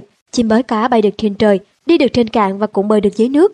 Nhưng cả ba khả năng đó đều kém hơn các loài khác. Mỗi chúng ta đều có điểm mạnh, điểm yếu và tính cách riêng. Nếu xét về mọi mặt của một con người, không ai mạnh hơn chúng ta, cũng không ai yếu hơn ta cả. Không ai toàn diện, cũng không ai không có những ưu điểm nổi trội. Vì vậy bất kỳ ai cũng có thể tận dụng thế mạnh của mình và học cách dẫn đầu trong kinh doanh. Trong các buổi giảng của mình, tôi hay đưa ra ví dụ về hai người bạn thân học cùng lớp trước đây. Bạn A học rất giỏi nhưng giao tiếp kém, B giao tiếp giỏi nhưng lại học rất kém. Nếu nhìn tổng quan, tỷ lệ thành công trong cuộc sống của hai người đều như nhau. Nếu xét trên cùng một thước đo, tại trường lớp A giỏi nhất, B kém nhất. Nhưng nếu xét trên thước đo ứng xử trong cuộc sống, B mới là người giỏi nhất, A lại là người kém nhất. Bạn thấy đó, bất kỳ ai cũng có cách riêng để trở thành người dẫn đầu. Như các bạn đã biết, công việc của tôi là đào tạo kỹ năng, và trong ngành đào tạo tư này, đặc biệt là đào tạo kỹ năng, là miếng bánh to, thơm ngon, béo bở nhưng có quá nhiều người muốn ăn nó. Các trung tâm mọc lên hàng loạt, rất nhiều diễn giả ra đời, thậm chí các trung tâm tiếng Anh, các trường đại học dân lập, các lớp dạy toán văn cho trẻ em cũng lồng ghép bộ kỹ năng vào giảng dạy. Và không quá ngạc nhiên khi thấy các trung tâm đều ca thán rằng kinh doanh mảng này thật khó nhằn. Như thế, những trung tâm lớn, những diễn giả nhiều năm kinh nghiệm vẫn còn thấy khó khăn. Vậy với tuổi đời còn non trẻ, thành tích chưa nhiều như tôi, dù có khả năng đến mấy chắc cũng đành phải từ bỏ con đường này. Mặc dù khởi sự đúng vào thời điểm khó khăn nhất của ngành nghề này, song công việc và thu nhập của tôi chưa từng giảm sút, thậm chí còn tăng với tốc độ chóng mặt, bởi tôi đã biết cách vạch lối đi cho riêng mình. Cách đây hơn hai năm, khi mọi người đổ xô đi học tiếng Anh và tin học, tôi đã bắt đầu đọc sách và tìm hiểu về kỹ năng mềm. Khi Trung tâm Tâm Việt tổ chức đào tạo kỹ năng mềm ở các trường đại học, họ đã khai phá ra một thị trường mới mẻ tại Hà Nội. Nhờ vậy, công việc giảng dạy cho các câu lạc bộ nhỏ của tôi trở nên dễ dàng hơn rất nhiều, bởi hồi đó mọi người đều thấy kỹ năng là môn học rất mới mẻ và quan trọng. Đến thời điểm, kỹ năng mềm đào tạo cho sinh viên trở nên bão hòa. Những trung tâm như Thiện Tâm, Thiện Việt, Cộng Đồng, ca đê i, Kỹ năng Việt, đào tạo khắp nơi, Trung tâm tiếng Anh Smartcom, các trường đại học như Thủy Lợi, Đại Nam, ép pê tê cũng tổ chức đào tạo kỹ năng mềm. Lúc đó tôi đã có chỗ đứng trong giới sinh viên và đã dần chuyển sang lĩnh vực đào tạo kỹ năng mềm cho học sinh cấp một và cấp hai, một thị trường đầy tiềm năng nhưng đang bỏ ngỏ. Tôi cùng đồng nghiệp xây dựng những khóa học ngắn hạn, hai ngày, bốn ngày và những khóa xây dựng thói quen. Hành trình thành công kéo dài liên tục trong sáu tháng cho các em học sinh tiểu học và trung học. Sau đó, khi các trung tâm đào tạo kỹ năng cũng đã dần chú ý đến đối tượng học sinh này, thì tôi đã tạo được một nền tảng vững chắc trong thị trường này, đồng thời cũng chuyển dần sang đào tạo những khóa dài hạn về khởi sự làm giàu cho sinh viên, một thị trường chưa được khai phá tại thời điểm đó. Nếu có thì cũng chỉ là những khóa ngắn ngày đắt đỏ, chưa thực sự phù hợp với sinh viên, nhất là những sinh viên nghèo. Trong suốt hành trình phát triển sự nghiệp của mình, tính đến thời điểm hiện nay tôi hầu như không gặp nhiều sự cạnh tranh từ các đối thủ, bởi tôi học được cách cải tiến sản phẩm, đi trước đón đầu thị trường. Hiện nay tôi cũng đã nhìn thấy thị trường mới trong tương lai của ngành đào tạo và đang có những bước tiến để sẵn sàng đón đầu những cơ hội mới. Do đó, vấn đề không phải bạn làm ngành nào, mà vấn đề là cách bạn làm như thế nào để dẫn đầu mà thôi. Sáng tạo ý tưởng kinh doanh. Xong để có thể lựa chọn được ngành nghề phù hợp nhất với mình, cũng như để dẫn đầu trong ngành nghề đó, bạn cần phải có một nền tảng kinh nghiệm vững chắc, và không ai dạy điều đó tốt hơn những thương vụ kinh doanh nhỏ. Trong chương này, tôi sẽ hướng dẫn bạn cách tạo ra những ý tưởng kinh doanh nhỏ, vừa đem lại lợi nhuận, vừa tìm dần ekip làm việc và vừa thu được những kinh nghiệm quý báu trong kinh doanh. Tuy nhiên thì có một điều bạn luôn phải nhớ trong suốt quá trình khởi sự của mình, đó là nghèo làm việc để kiếm tiền, còn người giàu làm việc để học. Bởi đối với người giàu, vấn đề không phải bạn kiếm được bao nhiêu tiền, mà vấn đề là bạn đang học cách xây dựng cây cầu đổ bao nhiêu tiền vào trong túi mình sau này. Vì vậy, trong quá trình khởi sự và làm việc, đừng chỉ chú trọng quá nhiều vào số tiền mà bạn thu về.